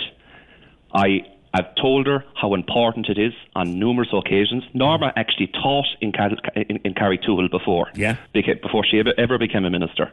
She is very, very fond of the area. She knows about the situation, how ridiculous it is because of the mistakes that were made in twenty thirteen when they weren't made in other constituencies, and how much of a lack of a priority it was for previous governments to address. This, to me, is the single largest infrastructure project that's in front of the government that needs to be dealt with in the short-term period. I am pushing this with the minister. Well, can we get uh, an we, explanation we know, then for the people? Uh, rather the ex- than, rather I, I than just gave you an explanation. Every school in the country had to go under significant retrofitting. Can we have that from the minister? I will ask the minister for an explanation for that, but it, I, I, I thought I've explained that quite well mm. to you. But I want to make sure that people who are listening here today will, on will, the will, show... Will the minister meet the committee? But, but, I've actually invited the minister on two separate occasions to come come to County Cork, to come to Carrigtwohill, uh, and I'm, I'm, I'm gladly hearing that she's very much willing to do that. She's currently not undertaking any tours because of the risks of COVID, and that's fair enough, but I'm sure that she will be out with us very, very soon. I've asked her down, and she does want to come down. Right. right, that's fine. By the way, right. just... But w- P J, I want to just clarify this once more because I think everybody that's out there deserves some degree of an update and explanation, and there's been a lot of misinformation discussed around this with the last two days, right? This is going to be tendered as early as possible at the start of next year, which is only a number of weeks away. That is very positive and significant news when you take into consideration that this omni-shambles has been dragging on since twenty twelve. And I, as a T D, have done more than any deputy in the Dáil since the election in February to push this on the agenda. And I get no reference, no mention from anything, and the people that are having a cut-off of me on Facebook and on social media and in local newspapers, including T Ds, which I'm only responding to, need to be highly aware of that fact. And people out there need to understand that sometimes when people show up to a public meeting, the follow-up after that is not necessarily what's actually the case and what is expected. We have done the grafting here on this. We've asked the questions, we're pushing this, and I want to make sure that everybody out there is highly aware of the fact that the Minister for Education ear is almost red for me from trying to get this issue pushed along. And I have to say a thank you to her because she's been engaging with us on a very active basis. Her predecessor, her predecessor in Fine Gael, yes. had it nailed down. Her predecessor had arranged for a tendering process to begin before the end of this year. Her predecessor was involved in getting the planning permission. She's the one delaying it. She's not delaying it. P J, I can't understand. Your, your, that, that's a false accusation. Norma Foley is not delaying this project. Her department is. They're not. And P J, could you, can you not understand the buildings unit at the Department of Education and all the staff at the Department of Education have been trying to get a monumental amount of people back to school at the month of September. We all know that, but, but James, are you missing something? This I'm is, not missing anything you are here, missing P J, something. And I, I told you... I took this you in a minute. This now, is an um, electronic project. There's no personal P J, involvement P J, it, at all. It's an electronic project. But, but okay, if that's the ground, so why was Deputy Sherlock inquiring as a former Minister of State who served in that department yes. for this to be dragged forward? Because the simple reason is when he was a Minister for State at the department, they had the whole thing nailed down. No, they didn't. That's completely false. They had a tender ready to start this year, and now when Deputy Sherlock was the Minister of State at the Department of Education, there was no tendering. Nothing. The department's project management team, it says it here, tender for Carrick Tool project delayed until and early twenty twenty-one. Is there a date on that, P J? Delayed until early twenty twenty-one. Is, is there a date on that? The committee were in under the... Dis- impression after after planning permission was granted, the committee were given to understand that there would be a tendering begin by the end of twenty twenty. Now it's back to twenty twenty-one without explanation. That's all. Without expl- well, I, as I said to you, and I said it at the start of the interview, because I want to be very coherent and honest and upfront with you, I will ask directly for an answer to that question, right? And I will come back to you, and I, I give you that commitment at okay. the start of this interview. And, and you I will can imagine why today. People are so frustrated. They're nine years. I am frustrated. Now. I think anybody listening today can hear the frustration in my voice around this. Mm. We've been trying to move mountains to make sure that this project will happen. There is absolutely no questioning the single largest issue before the pandemic hit in East Cork, from Cove and Glanmire down to Yall, all over that region of our county, was the fact that kids could not get school places. Yeah. We're doing everything we can to make sure that happens in the County Development Plan Review. We're going to try and make sure there's appropriate ground zone for new school buildings. I'm working with groups in Middleton as well to try and short, make sure that happens. We're expecting extensions to go on in schools in Yall. We're expecting work to be done on the Patrician Academy in Mallow to right. rebuild and upgrade it and to get children out of prefabs and into classrooms. And I just want to make sure, because I listened to the contribution just before I came on, come on, came on here today, Uh, about some of the, the, the, the, the degree of anger that's out there around comments that I made yesterday. I want to make sure people are fully aware of the fact that I am defending myself, which is necessary. Uh, and I will always do that, and I will always stick up for what I want to try and achieve and get done. But I want to f- finish off with the message that I want every parent out there that has children that are attending these proposed new school buildings and that will be attending these proposed new school buildings. Proposed? Sorry, hold on. Proposed? Yeah, but, but they're not built yet. I, I, you, you know what I'm referring to, that this is a top priority for the government, and I'm working with everyone that I tra- possibly can to try and get this over the line. And if they want to get in touch with my office after today's interview, or those that have been in touch with us before, and we have been in touch with some people, uh, they can happily do so, and I'd be very, very happy to sit down and meet with anyone to discuss it. Okay. Okay. All right, James. Thank you very much. James O'Connor, Fianna Fáil T D for, for Cork East. Is there an explanation? He says he'll get it. He puts it down to COVID nineteen, but he's not the minister. He can't put it down to COVID nineteen. Is the minister going to put it down to COVID nineteen? We will see. Lorraine was listening. Well... Hello. Hello there. Hello, Lorraine. What did you think of that? I, not a whole ton, because I stopped counting at eighteen I's, because it's I, I, I, I, I. Me, I, I. There is absolutely no joined up thinking here. And after his conversation, P J, I'm even more concerned, because and his final mention there about being picked on for social media posts and angry about social media posts. I'm not angry about social media posts. I couldn't care less. We couldn't care less down here what he does. But let him put something into place and get Norma Foley down here to meet us. He then repeats, what did he say? He said that he has asked her twice to come down here. And because of COVID now is another excuse that he can't come down. He also said that this was recent, I think, if I can... if I'm not mistaken. Mm. Um, recent, he was in nappies when there was meetings going on about these schools. P J. I mean, he's suddenly come out of the woodwork now after, in the last few weeks, and he's come out of nowhere. I don't recall seeing him at our march. I don't recall seeing him at our meetings. He may have been at one, but I've gone through the notes. I don't see any, any record of him being there. Um, he says he's frustrated. I mean, honestly, P J, absolutely atrocious. No, look, he's a young T D. He's only newly elected. He t- took umbrage when I asked him had he children of his own uh, to see to try and get it into his head that he can't empathise with children when you don't have them. That's th- th- you can't do that. That's just, you can't empathise with a parent's needs if you don't have children. You can't, to... and and that's across the board. No matter what type of a child you have, if you have a child with special needs, you can't, unless you are in the position yourself, you can't empathise with anybody. James also alluded to the fact that he, you know, he was went around his electoral area and he was people were crying in his arms. Well, he certainly didn't come to my door, and I don't live in Castlemartyr, I live in Carrigtwohill.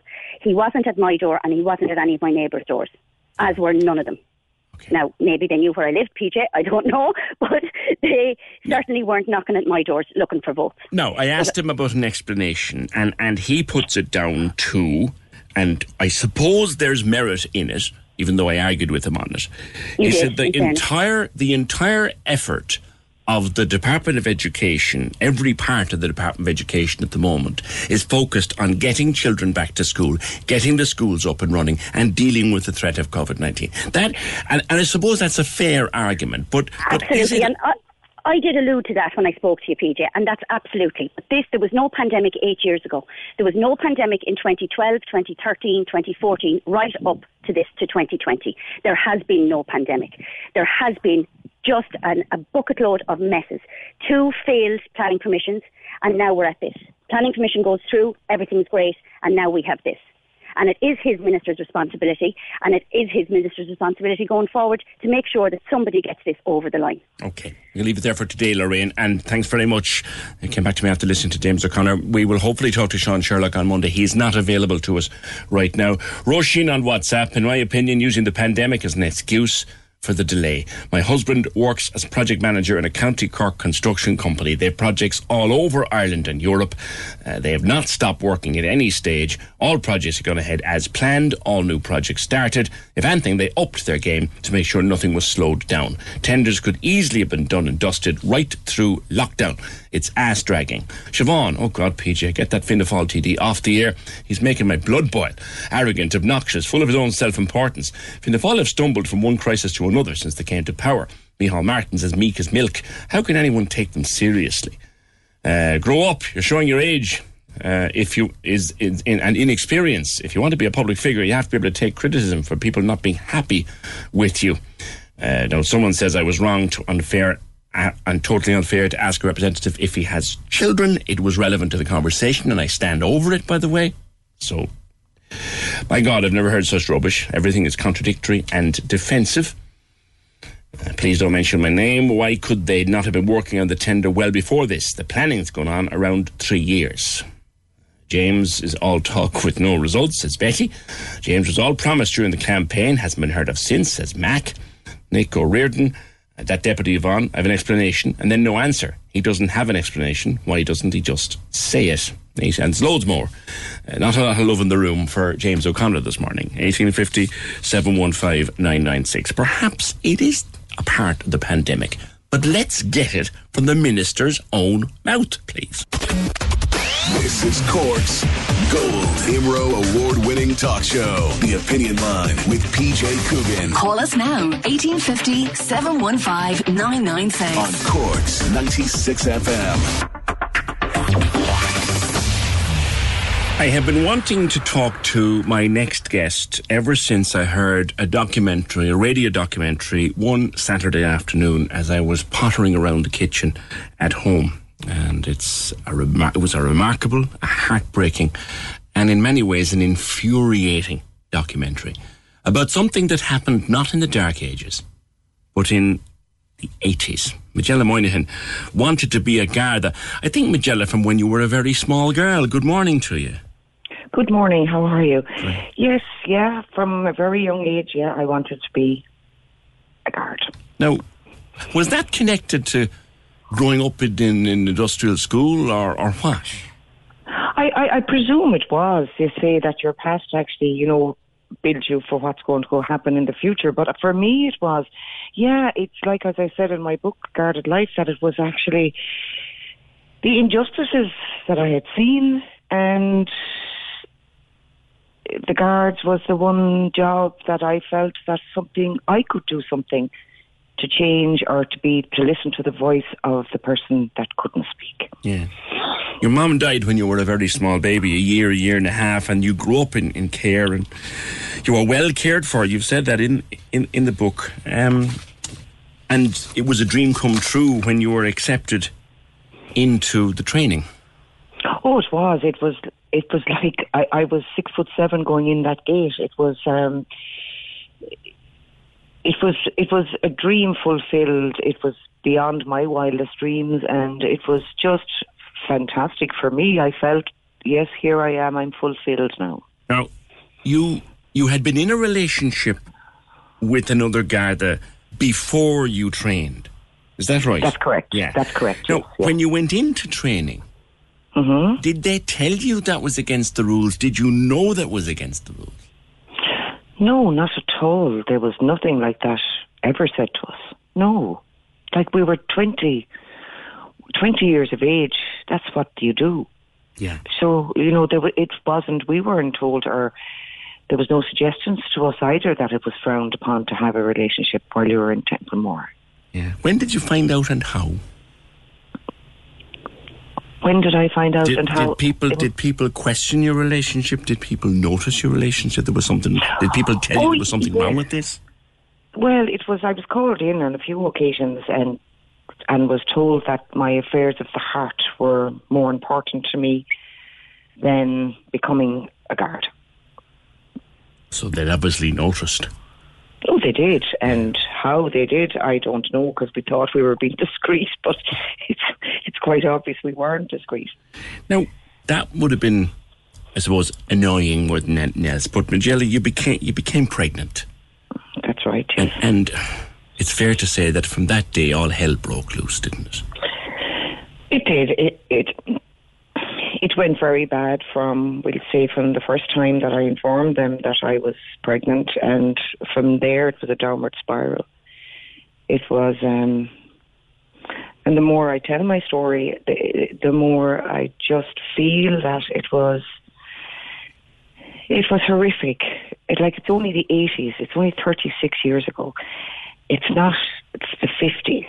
But it, it was, it was for me, it was the, the total lack of not even compassion, the total lack of respect. What was the reaction to your pregnancy? It, the initial reaction was that it was, I was a recruit and that, you know, it was frowned upon, and um, it was that I had discredited the force, and there was no support.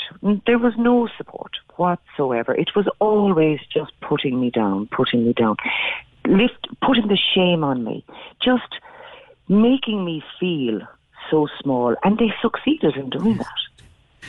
Now, how did the Garda Commissioner become involved? And better again, or worse again, how did the Archbishop of Dublin become involved? Well, you see, the Garda Commissioner was involved because he was notified of of my pregnancy when I actually reported to my superintendent in Store Street.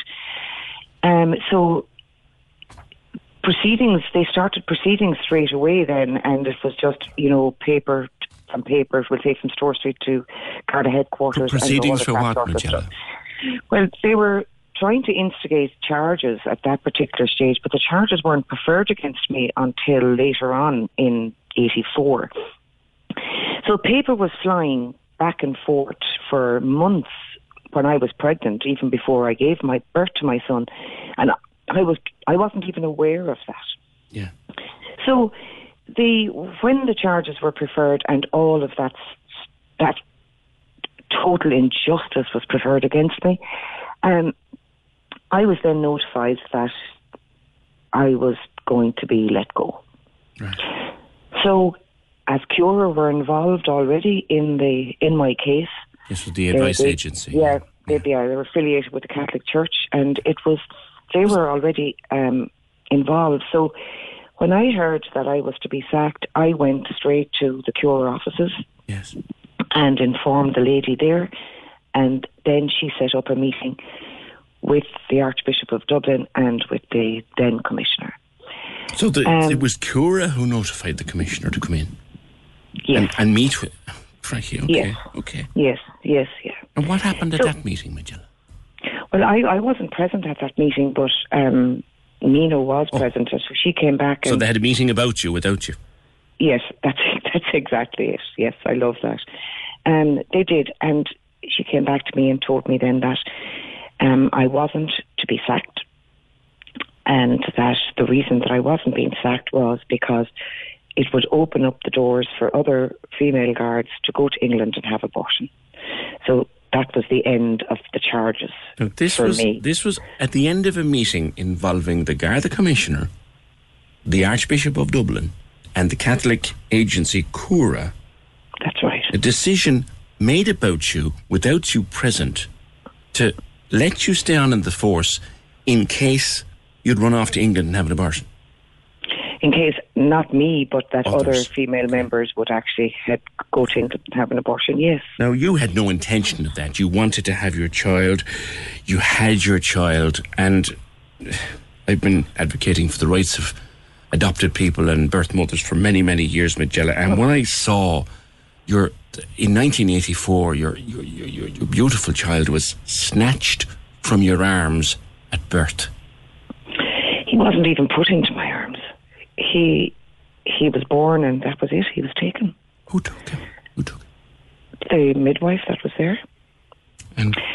and and you know, and I would be very much into you know the stories of the Magdalene Laundry and in you know the Clan Report and all of this mother and baby homes, and it's it, it's just it, there are no words to describe what Irish society did to women back then.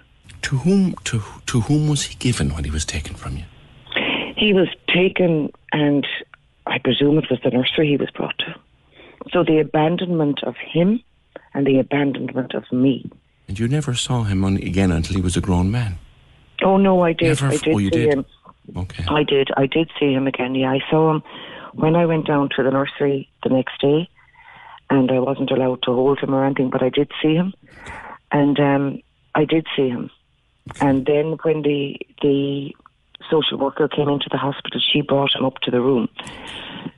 But again, I didn't hold him. I just, just saw him there harder. on the bed. Yeah, it, it, it was just it was just did, tearing at my heart. Did you consent to him being adopted? Well, that's a hard question for me. I signed the papers. Okay. Under the duress yes. and the. The mental state I was in, I was in no place to sign any papers. And my son was brought to his adopted family at ten weeks old. Um, so they had it already decided that my son was going for adoption. And then, it, as if things couldn't get worse, they got worse. Oh, it, it, it, I thought at the end of that, that, you know, that when the charges were dropped, and I thought, at least they leave me get on now, because I was fully attested at that stage, so that meant I had my two years completed. Um, so I thought, well, you know, this is horrific what they've done to me, but they're going to leave me okay now, and everything, you know, and I will build my life and I will try the best I can do. But what they did after that, in February of eighty-five, no, February of eighty-five, I got the caution. Um, I'm not sure, I can't even think of the date of the sworn inquiry. But that sworn inquiry, it just rattled me. It rattled every belief I had in the guards. And it it was... What were they inquiring into? They were inquiring into how I became pregnant. Was he the father of my child? How many more... How many times did I have sexual relationships with other men? Did I have a sexual relationship with anybody else after I had it with the father of my child? Um, am I sure that they are the right dates? Are you sure that he is the father? Um, um, you had a, a kidney infection, and they asked the doctor, um, would that be her lifestyle? So they were just insinuating, insinuating that I was the lowest of the lowest. Was this and in the media, Magella, at the time? No, the sworn inquiry wasn't. No, no, no it wasn't. No. Did, did any media have any idea that this was happening to you?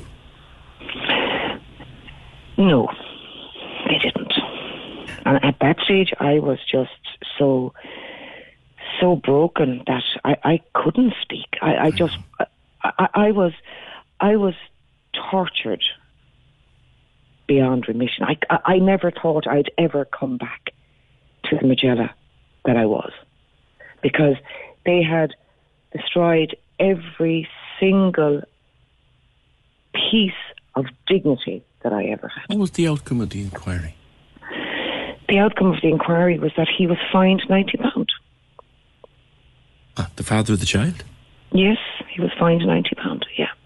And it was inconclusive, because what they were saying is that my dates were my dates were wrong. My dates were one hundred percent, but it was just another, you know, another thing for them to knock me down.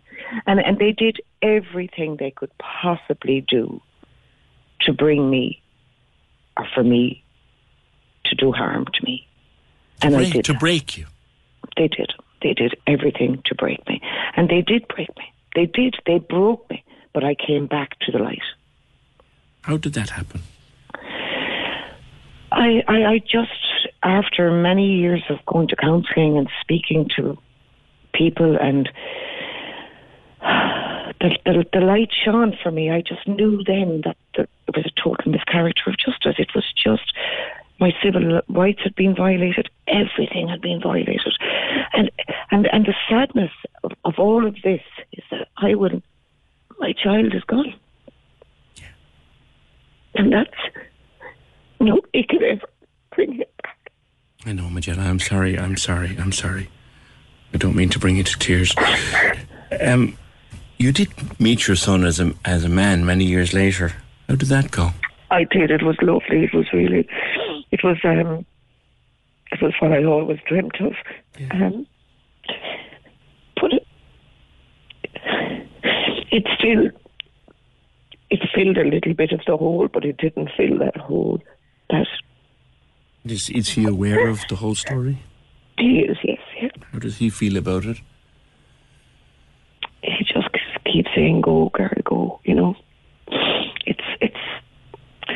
He's your backer. It, he backs you. Yeah, yeah. That, that it, must it's mean, so hard. That for must him mean a lot to you. Oh, it, it does, of course, but it's equally as hard for him because. You know, he, he probably thinks of what, what could have been, you know. And, and I'm the same. What could have been, you know. And, and I was listening to a lady yesterday talking about her son that was taken from her in Bessborough. And I said, how many of us are out there? Thousands, Magella. Thousands. Like, why can't we get together? Just support each other. Because that's what's needed in this country. We're not, there, are, we're not. There, there are some groups out there, but it, it's it's it's hard for people. Can tell me, and unfortunately I'm running short of time, Magella, can anything or anybody or any action ever right this wrong? No. I don't feel they can, because the pain is so deep, and it's, I mean, all the work I've done and everything else, yes, the apology came a good bit, because I was very appreciative of the apology, both yes. from the Minister and from the Commissioner. Yes. And um,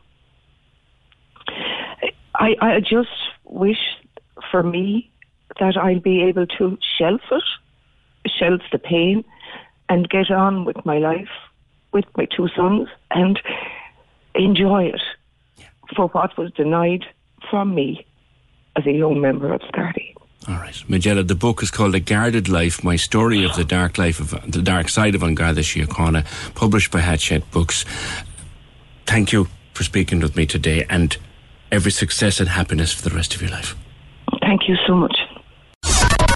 You're listening to Highlights from the Opinion Line on Cork's ninety-six F M. To hear the full show, download the podcast from iTunes or see ninety-six F M dot I E. The Opinion Line with P J Coogan on Cork's ninety-six F M. Magella Moynihan's a remarkable, remarkably brave woman uh, to tell her story. And, and the, the memory from this, for all of us, is this didn't happen in the sixties or the fifties or the forties or even the seventies. This happened in the eighties. eighteen fifty, seven one five, nine nine six, text or WhatsApp oh eight three, three nine six, nine six nine six, the email opinion at ninety-six M M dot I E. Mag says there's no words listening to Magella. Hard to believe this was the Ireland of just thirty-six years ago. Incredible woman. Listen to her story. Uh, it's horrendous. What I'd like to know, is there any consequences for the male Garda involved? Was his career impacted as negatively? Also, in Templemore, was he called in and given verbal warnings? That's from Burr. Well, after this sworn inquiry, which was like a trial that she was subjected to for no good reason, uh, he was fined ninety pounds. That's the answer, Bear. So surprised. Why are we so surprised that the collusion between Gardaí and other state bodies? Cast your minds back to the Maurice McCabe case. There's a point to be made there. One of the things that jumps out of the story is how she went to Cura, which was a Catholic advice area, or agency rather, and Cura brought in the Garda commissioner, and the commissioner's office also brought in the Bishop of Dublin, and they had a whole meeting about her without her there, and made decisions about her without her there. She was an adult, a functioning, living, breathing adult, entitled to vote and all these things. And yet they had a meeting about her without her, which I think is just an element of what Ireland was like at that time. And I wish Magella all the success for the future. She actually lives in North Cork. She lives, I believe, in Mallow.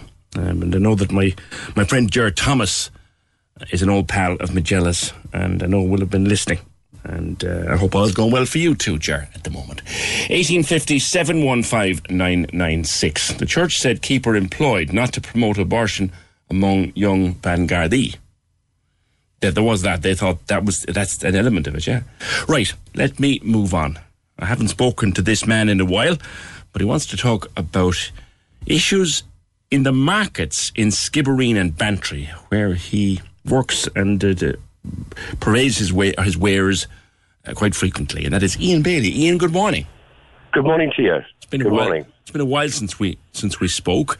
Well, it is, and what a, it's a beautiful day. I'm sat here in the shadow of Saint Brendan's Church between Wolfe Tone and Saint Brendan, yeah, on the most marvellous cloudless sky yeah. day, market day in Bantry I've seen, and it's there's quite a lot of people. A lot of them are wearing masks now. Uh, and are, are being noticeably um, cautious about c- keeping distances. Stunning part of the world.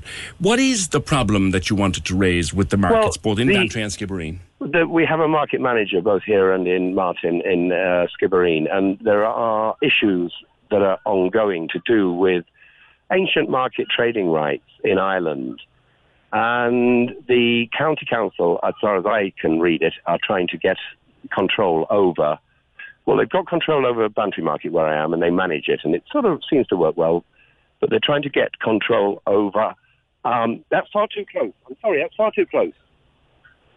Sorry, somebody's just come down and sat in my fucking thing. I, I hate that. Anyway, sorry, so the thing is this, that the uh, County Council are trying to get control of the Skibbereen Market, which is an independently run, rebel, self-managing market. Mm-hmm. Um... And I'm, I've been asked to, as a lawyer with Three Degrees of Law, to give my opinion and advice on, on, on the matter. Yeah, markets have become very important, of course, over the last few months in particular. I tell you, they're going to become more and more important because it's the last vestige of social, um, you know, civilization and mixing that we're left with. If you think about it, you know, it's going to be... And this is going to be one hell of a tough winter for everybody. Everybody in Ireland, everybody in West Cork. It's going to be probably the toughest winter they've ever... had to live through. Because yeah, the markets were, like everything else, were locked down for a while, and, and when they came back, they had to come back with extreme social distancing measures, and only half of them came back at one time. How are things yeah. now? Are they are they back to well, a form they sort of, of settle, They sort of settle down to a form of new normal. Now, for instance, in Skibbereen Market, which is tomorrow, every Saturday from ten till two, we have to now operate a one-way system through the market. Now, that's actually not a great... Um, burden, shall we say, for the for the punters or the traders to live with. But we're, we're constantly having, and I'm doing it all the time, and people come in to me and saying, hey, hey, hey, stay there, back. And it's funny because they haven't got into the habit yet of keeping a distance. Mm. And it's quite, you know, it's a bit, a little bit frightening. Everybody's quite nervy down here and sort of edgy and a bit apprehensive about the winter. Well, I think there's a thing, Ian, that in the open air... Uh, you can be a little less. It's the best, safest place. And I, I, I've, dealt, I've taken my bandana off because I'm, I'm talking to you. But I'm a bandana man. I notice a lot of masked men. Yeah. And then there are people with those uh, um, translucent, uh, you know... Uh, base shields. Yeah. Shields on them, yeah. yeah. yeah. In general, how do you think the policy is working out? I don't know. All I think I know is that we're go- it's going to, I mean, it looks like Dublin, Dublin, by the way, should have been put under lockdown, in my opinion, humble opinion, about two weeks ago. Um, but it wasn't. Uh, I don't know. Nobody knows. We're real. This is really like Star Trek, heading into totally unknown, unknown territory. Mm. Mm. What do you, uh, what do you sell at the market here? Well, at the moment, today, I'm just, I've got a very simple stall. I'm just, I don't really have a stall, actually. I just wander around and people know me, and I sell my poetry, two books of poetry, The Westcourt Way and the John Wayne State of Mind, and, and seasonal pickles, which I make chutney and uh, different pickles of the season from, you know, the seasonal harvest. Now, I think Netflix have been down in West Cork of, of late, and I've come into contact with, with, with some people down there. So, so I understand from reading the newspapers, yeah. yeah. I saw that. Okay. Well, you know, I'll tell you very quickly, there's two, two, if you like, rival film projects that are being made to do with my particular um, life circumstances. Yeah. Uh, one of them, I've been cooperating with Jim Sheridan now for nearly six years. Uh, and then another party came in very late in the day, um, a company from London called Lightbox and a man called Simon Chin, who pitched to a company called Netflix, and then Netflix. So I made it quite clear to the Netflix people I wasn't, I couldn't cooperate with them, and I didn't. I gave them a, a little bit of limited access to me in the marketplace, which they, they'd be able to get anyway. Yeah. So, um, yeah. And, and what is, Ian, what is rantology? Well, rantology is a concept I've recently come up with because a number of people I knew, either in person or on the phone, clearly needed to have uh, a rant because of whatever. And I've noticed that a lot of people actually, it, some people are handling this covert thing much better than others. Rural isolationists, for instance, tend to, I think we're handling it pretty well. A lot of people get, seem to be getting angry. And, you know... About, everybody, about what, Ian? Well, I think it's probably to do with a, a COVID-related sociological syndrome. It, to, I just made that up. But I think it's to do with the restrictions that are being put on people, and they, and they, there's a lot of anger about in people, and I think there's going to be a need for people to have a have a rant, and just get it off their chest. And are you providing that as a service? It's I, what I do on, on Saturday morning at the Skibbereen Market after I'd set up. I go around all the traders, and this is one trader gave me the idea because he obviously needed a rant a couple of weeks ago, and I say, "How how was your week? Everything okay? Anything got your goat, or do you need a quick rant?" So I'm just practicing, really. And what kind of things do people say? Well, I've, I've only had two or three occasions with this, but it's been um, like there's there's two forms of ranting. There's, if you like, coherent ranting, which is fine, and I noticed then there's a bit of incoherent ranting, which isn't, because that's like crazy madness. Give me an um, example. Give me an example of each, if you could. Oh, I, it's very difficult for me to do that just like that. But, uh, you know, maybe somebody's well, had a bad... All oh, right, okay, okay, right. I'll give you an example, okay? A few weeks ago, we were under the cosh of both the Guards and the H S E at the market in Skibbereen. In other words, there were two teams of people going round, the Guards and the H S E, and the H S E were testing for uh, food sampling and everything. And one guy, uh, no, the food trader, who does wonderful food, clearly needed a rant, because of his dealings with the authorities. And I realised that, so I just I just listened and I said, yeah, yeah, yeah, yeah. And he, I realised that afterwards, he said, thank you for that, Ian, I feel better. Mm. So that's where this sort of idea emanated. I'm only, I'm, I'm...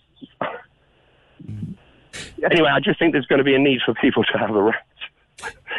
um, I, I'll ask this question carefully.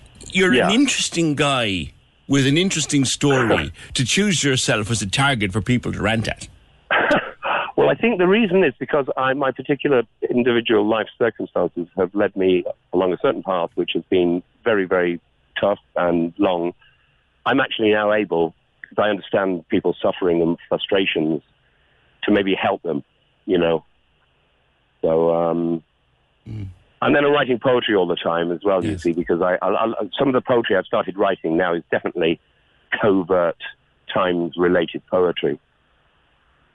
COVID times, you mean, is it? Yeah, oh, sorry, I said covert. That's something else. COVID times. No, because covert yeah. leads me on to a question. Did did you did you come across uh, what you thought was a drone following you? Well, it wasn't so much a drone following me as I became aware last Monday afternoon, I think, around about four or five, that where I live out on the prairie in Dunmanus West was uh, being subjected to uh, drone um, observation.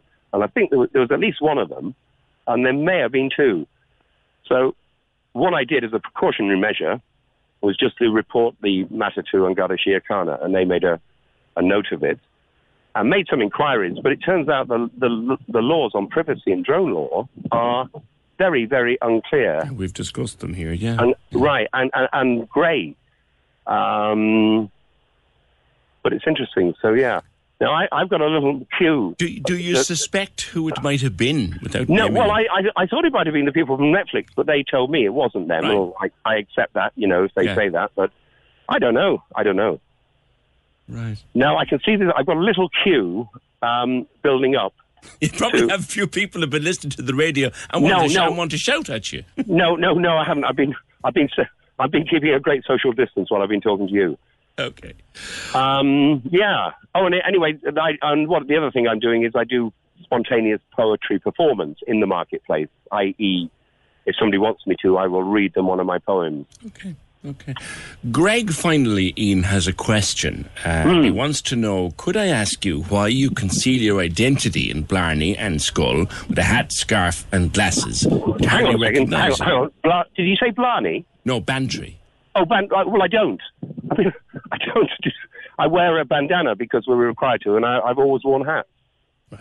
So you're not trying to you're not trying to disguise your identity for fear someone will start ranting outside of the market square. I don't know. Um, no, anyway, yeah. Okay. So, um, when, when is the when is the documentary out that you have been cooperating with? Well, I think I, we don't know. It's a work in progress. I'm. Uh, I think it might be some. Well, it'll be sometime in two thousand twenty. Okay. Okay. Um, All right. Okay. Always, yeah. always interesting to, to chat with you, Ian. Thank you very much. Uh, that's Ian Bailey, uh, presently in the Market Square in Bantry, where he allows people to come up and rant at him.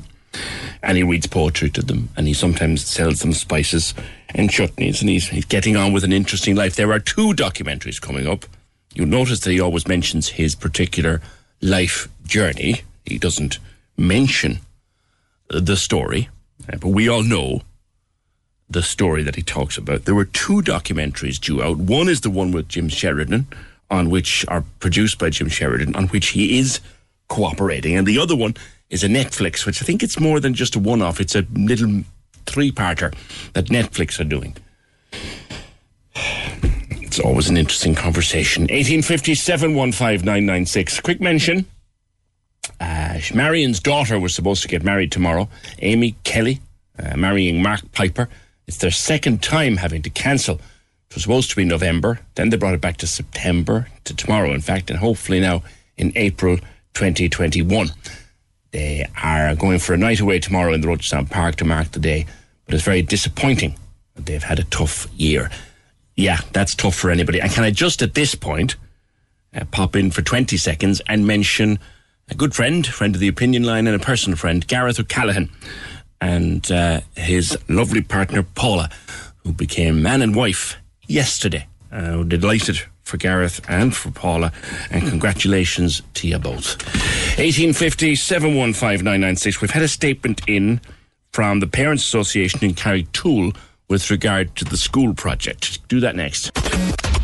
This is Cork's Gold I M R O award-winning talk show, The Opinion Line, with P J Coogan. Call us now, eighteen fifty, seven one five, nine nine six. On Cork's ninety-six F M. Going back to Carrigtool and the story of the school in Carrigtool, which, uh, as we heard earlier on, the tender process for that has now been put back into the first quarter of twenty twenty-one. And I spoke to Lorraine about the feelings of the locals, and they are not happy. And then I spoke to Deputy James O'Connor of Fianna Fáil, who defended the Minister for Education, Norma Foley, but still isn't able to explain the reason for the um, tender process being put back. Now, his idea is that it may be COVID-related, it may be down to the building work, blah, blah, blah. But at the end of the day, he said he'd come back with an explanation, because I suggested to him that maybe he could get an explanation rather than just accepting that it has to be done. This has brought a statement. My conversations earlier this morning has brought a statement from Carrie Toole Parents Association, who say, as a committee, we travelled to Leinster House in June twenty nineteen, and we met with the then Minister, Joe McHugh, with uh, Deputy Sean Sherlock, Deputy David Stantons, and Deputy uh, was it no, no, uh, Kevin O'Keefe at the time, and other representatives. There's no confusion. And to be very clear, the plan was always to have the tender process completed by the end of this year. We will not accept swipes from the new government that it's the old government to blame. To speak in facts, under the old government, the tender process was to be completed before the end of this year. The former minister and former government parties fully engaged with us. The new government has now delayed the project and will not engage with us. Miz Foley, a former teacher in Carrie Toole, will not return calls from the committee and has not responded to our requests for a meeting. To be very clear, we will not accept COVID as an excuse here for the delays. All government departments did continue to work from home.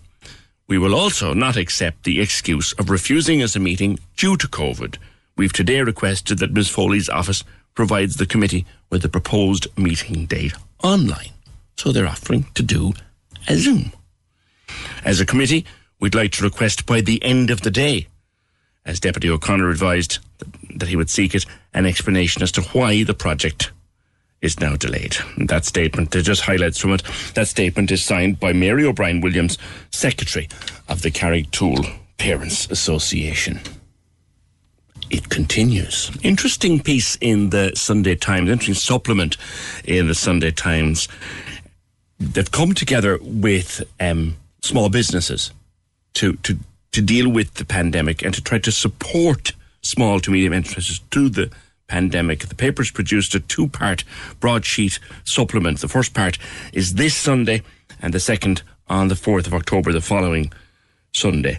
Uh, that's two weeks later. And it's, a, it's, a, it's an Ireland Together is a non-profit group, and they're working with the Sunday Times uh, to put this together. Joanne Griffiths is the founder of Ireland Together. Joanne, good morning. Good morning, P J. How are you? Good. It's a big tie-in for yourself, a small but thriving outfit with a, a huge newspaper. Yeah, I mean, it's been interesting how it came about. Uh, this community of Ireland Together really only started on the first of April this year, um, and now we have over about five hundred business leaders who have come together online to just connect and collaborate, and we're trying to innovate our way through the unfolding recession. Mm. Tell we're, me a bit about it. How was it founded? Whose idea was it? Uh, well, a few of us came together uh, during lockdown in March, and we felt like it was time to pay it forward. Um, it was suddenly a time where we had the luxury of having time on our hands, um, and we felt that we should uh, pay something forward. So we set about trying to build something around the eighteenth of March, and by the first of April, we had launched our website. Um, and sign-ins came, we crashed it on the first day, sign-ins came up thick and fast. Um, and we didn't know really what the need was out there, but we realised very quickly that people were suffering from social isolation um, immediately because of lockdown. So if you're a small business leader um, and you're in a vacuum by yourself trying to make some very difficult decisions during a very uncertain time. Um, that's really where we got most of the outreach in the beginning. And after that, it became, you know, working on remote working technologies, as well as the challenges that we face around privacy and security and communicating kind of online. Hive mind where you'd all collaborate and assist each other. Yeah, and it works. So it was certainly experimental, um, but what we found is our ethos is based on reciprocity. Um, so it's a completely pro bono uh, community. There's no money uh, that exchanges hands. We're all doing it for free. Um, and we will um, we realize essentially that none of us is smarter than all of us together. So we all have something individual to give to the community, and we all have things that we can learn from each other, um, and we're all willing to give that, pay that forward to sure. essentially incre- in, increase the collective brain, I guess, yeah. of the community. So, so what are the kind of things that, as it were, tax that collective brain? What things in particular? Well, like I said, in the beginning, it was really just um, a sense of community, and then it was the remote working, and then, and we take a sentiment from our members as they sign up. And the next biggest challenge really is how to communicate in this new kind of physically distant world we have. In a much noisier world online, how do you stand out? How do you do digital sales? What does content marketing look like? How do you reach your audience now that you can't have in-person meetings? So we do have a number of workshops around that uh, where people are sharing their, you know, tips and tricks. Uh, we have a sales, uh, pitch perfect sales session every Friday at two p.m., which is quite raucous at times. We don't do webinars. So uh, we, we've kind of put a ban on those one-way conversations because we feel that they're not very engaging. So every uh, workshop that we have or every meeting will be cameras on. Nobody's on mute. Everybody is invited to participate one hundred percent right. in the community. Um, and we really just build our skills together. I think right now, I think we're going through that transition where we thought that this was going to be, you know, a temporary kind of sideline as we, yeah. before we got back to normal. And we're starting now to really see yeah. people adapting, creating new alliances, um, and even some great collaborations yeah, happening in the community. There'll be, there'll be no shutting this down for the foreseeable, as they say. How did the Sunday Times become involved? So we initially connected with uh, David Monaghan and the Sunday Times, and we had a quick chat about what our ethos was and what they were trying to do, and we quickly realised that we had um, a lot of things in common, and what that was at the heart of it was real stories for real people. Real people that are coping and adapting to real challenges in the world. Um, and we, we felt that that was, you know, there was a lot of should, would and could messages out there, um, and that was increasing the anxiety that small business owners might feel, um, and that we wanted to share what's really happening um, and give people some hope, watch some business that are actually surviving and thriving, um, and really share stories about how real people are overcoming these challenges. Um, so that's really what led to the uh, partnership, and um, we are due to have our first supplement released this Sunday. Yeah. It's going to be really exciting. There's a lot of great themes in there that will um, hopefully resonate with a lot of small and medium businesses. So, so what kind of things are in, say, um, the first edition, first supplement run? We're talking about a little bit about uh, networking and what that looks like in the online world, um, how to create really good connections with people in this new physically diff- distant world. We're talking about things like adaptability or vulnerability as a business owner, and how you can channel that vulnerability and hopefully turn it into um, some kind of survival mechanism, that channel that survival anxiety and, and turn it into some form of innovation. Uh, we're talking about supporting each other, uh, the art of listening remotely. Um, and we're also showcasing some of the members uh, within the community as well who have actually adapted and innovated their own business models mm. uh, throughout the lockdown. Because the there has been some incredible innovation going on. People who have found themselves having to shut down a business in the middle of March and pop it all online when they might never have been online before, and now they're thriving. Absolutely. I mean, the one thing the pandemic has been completely indiscriminate in terms of Uh, the demographics of who it has affected. But there are some sectors and demographics that have been disproportionately impacted with the economic fallout of the pandemic. Um, and they're really the people that we're, we're working to help them adapt business models, to think about new areas of opportunity. Um, we do, like we said, Pitch Perfect every t- every Friday at two p.m., which means that you can come and pitch. It's like a mini Dragon's Den. You can come and deliver your pitch, and you'll get critique from the audience, which will help you hone your pitch and realize where it's not translating or where you need to kind of uh, improve the message. So it's really a genuinely supportive community that's um, focused on making everybody kind of succeed at the end of the day. A lot of people that I know that have worked from home over the last six months, they tell you at this news spread, I'm zoomed out of it. Jesus, I'm zoomed out of it. Is that common? Absolutely. Zoom fatigue is real. Um, and not only that, but we're working harder when we're on screen. So we don't pick up all that um, all that body language and the emotional intelligence that you get in real time when you're physically in front of somebody. So you might notice that we're waving at the end of a Zoom call. Uh, we don't wave at the end of business meetings, so that's a new thing. Uh, we we don't wave as we're walking out of the room, but we do other things when we're about to walk out of the room. We might, you know, pack up our pens or put our, our, our laptops away. And so giving each other those social cues over Zoom takes more effort as we're beginning to unlearn our old habits and rebuild new habits. Um, and also we're not used to sitting, you know, on one chair facing a screen all day. When you're meeting people, you're out and about, you're usually going from room to room. So it's definitely an adjustment, um, and trying to build new structures in mm. this new new world. You mentioned networking. Like, networking is about human interaction, shaking hands, chatting, all the things that we now cannot do. Mm-hmm. You know, we can't shake hands with someone. Can't even, really, realistically, you can't meet a stranger for a coffee over a table that's too small. Yeah, one hundred percent. And we, you know, we still do Zoom coffees. So we do have a meet and greet session every Tuesday yeah. where people can pop in and just hang out. We have tried coffee in real life. So we've had a number of people um, have met up outside at a, you know, outside coffee table and, and met up in real, real life to see that they're real people. Um, but, you know, networking is different online. Um, but what we've done is we've tried to banish, like we said, the one-way conversations, encourage people to really warmly connect with each other, um, to encourage a different type of network networking. And people are more available on Zoom than they would have been before when um, when you had to go and make an appointment to see somebody or you had to travel to a meeting. You know, we've got more time now to be more productive. Okay. Um, but on the other side of that, we're missing the serendipity, right? That you might just drop into a conference or you might uh, drop in to see somebody and, and that wonderful kind of sense of chance that happens when you're having that conversation. Yeah. Um, and when we're in that online world, that serendipity is a little bit more planned. Okay. Well, the, the supplement comes in two parts. First this Sunday and the second one on the fourth of October. Good luck with it and good luck with the continued success of Ireland Together.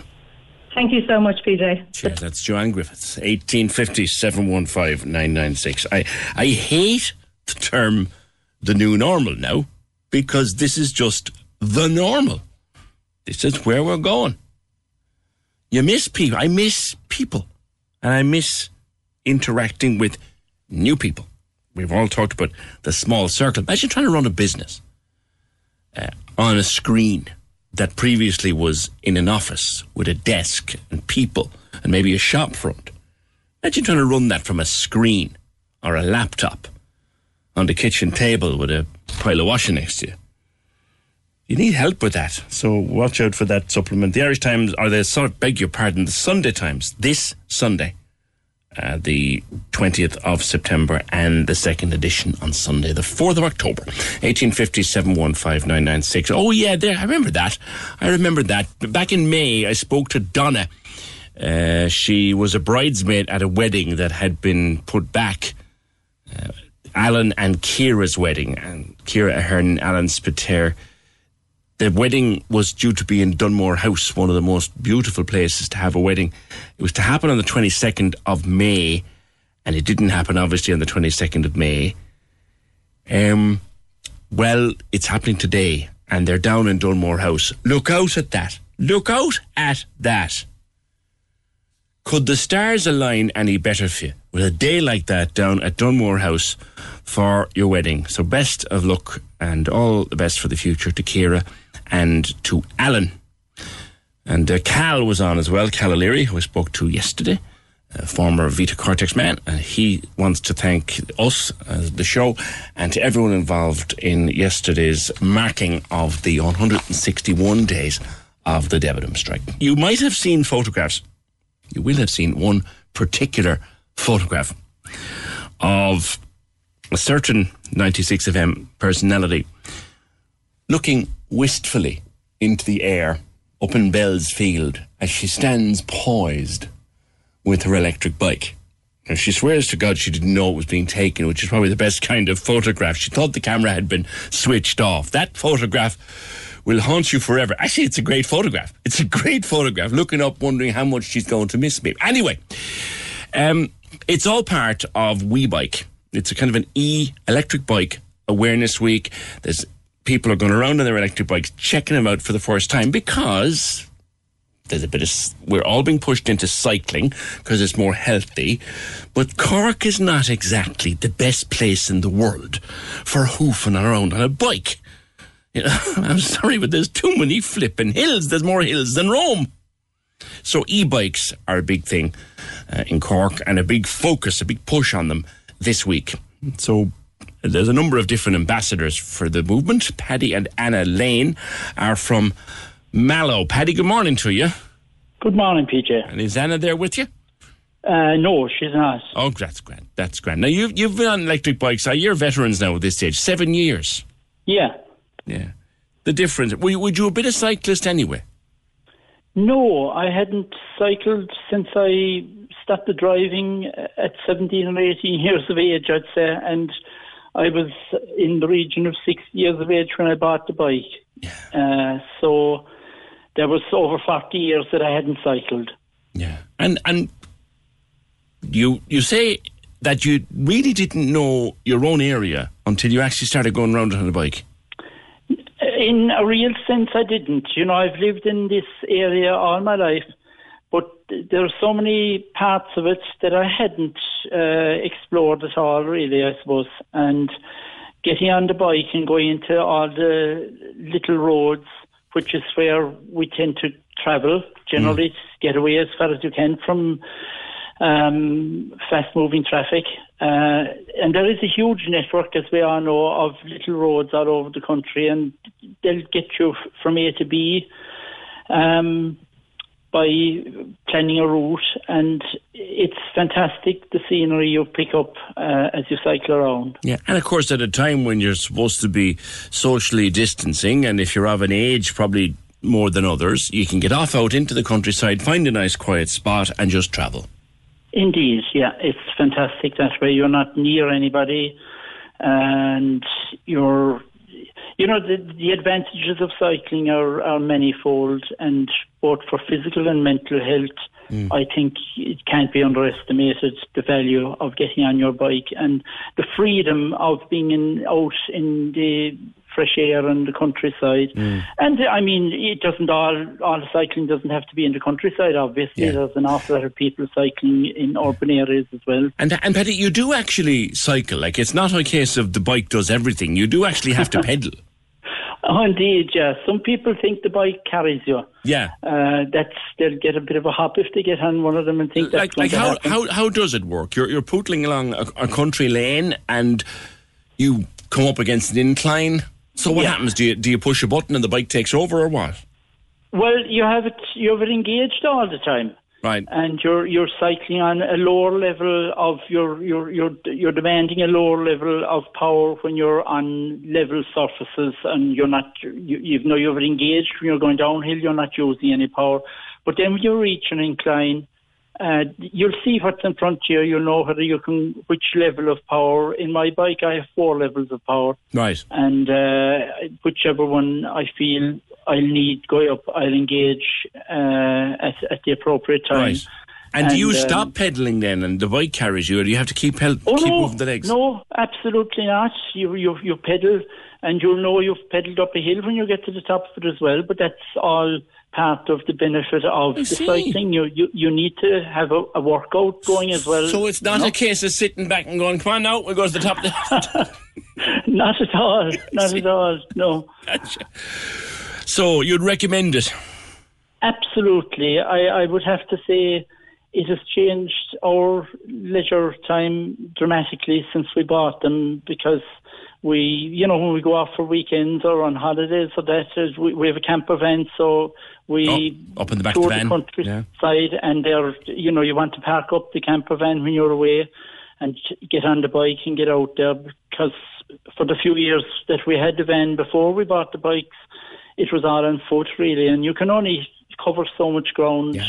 walking. We still do quite a bit of walking, but uh, to get, get a, a good range of countryside covered, Um, the bikes are fantastic, and when we're in coastal areas, they're fantastic because you you kind of source little beaches that are off ah, the yeah. beaten track and all that kind of thing, you know. Ah, yeah. You'll head out over the weekend in the good weather, I imagine.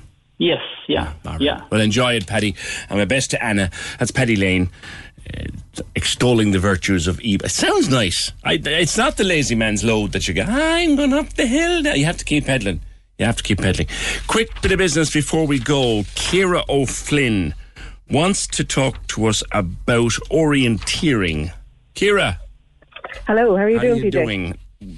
For those of us who've forgotten, when we were in the Scouts long ago, what is orienteering? So orienteering is where you're given a map and you run from what they call station to station. So they're little checkpoints that you uh, check in on your on along the route. So I'm conservation officer in Cork City Council, and we are installing a permanent urban orienteering route through Shandon. Okay. Um, now, the reason we're doing that is because Shandon is what we call an architectural conservation area. Mm. So we have thirty-eight architectural conservation areas around Cork City. And they all have, they are designated these because they are considered to be beautiful, that we have gorgeous old buildings um, that we want to protect. So as a way of kind of helping or encouraging people to look around and a little bit more closely um, at the lovely bu- historic buildings that we have, we're putting in this orienteering route because it's an activity that we can do outside. Um, and now with COVID and everything, that you know, it's it's um, just another option for people in Cork City, whether you're a resident or a visitor. And you're looking for um, some public involvement uh, to yes, illustrate the checkpoints. Tell me about that. Yes, so we're going to have five checkpoints around Shandon, and what we what we want to do is these will be in, in, in the physical format of a tile um, that will be in, in, in somewhere. But what we want to do is have them illustrated by local people. Okay. Um, so what we're asking people to do is go out and have a look, and uh, there's five different checkpoints. You'll find them on, the most important message for me to get across today is the website, so yes. It's w w w dot cork city dot i e and then forward slash orienteering. Okay. That's O R I E N T E E R I N G. And that'll get and that'll you to give watching. You all the, exactly all the details. It'll give you the different spots. So what we want to do is people to go to the different spots, have a look around, pick out something that's really interesting, whether it's the fish up in Shandon or there's a nice little carving on a doorway or there might be a boot scraper or something, and make a little doodle of it. And we're not looking for highbrow artists now. Okay. We're looking for people who just fancy a bit of a draw. All right. Okay. And uh, okay. send them in on the website. Before the thirtieth of September, corkcity.ie forward slash orienteering. Time has caught us, but thanks for that, Ciara, and good luck with it. That's an orienteering course, permanent one, around Shandon, and they want your help to design the checkpoints and design the tiles for the checkpoints. corkcity.ie forward slash orienteering. Even when we're on a budget, we still deserve nice things. Quince is a place to scoop up stunning high-end goods for fifty to eighty percent less than similar brands. They have buttery soft cashmere sweaters starting at fifty dollars, luxurious Italian leather bags, and so much more. Plus, Quince only works with factories that use safe, ethical, and responsible manufacturing. Get the high-end goods you'll love without the high price tag with Quince. Go to quince dot com slash style for free shipping and three sixty-five day returns.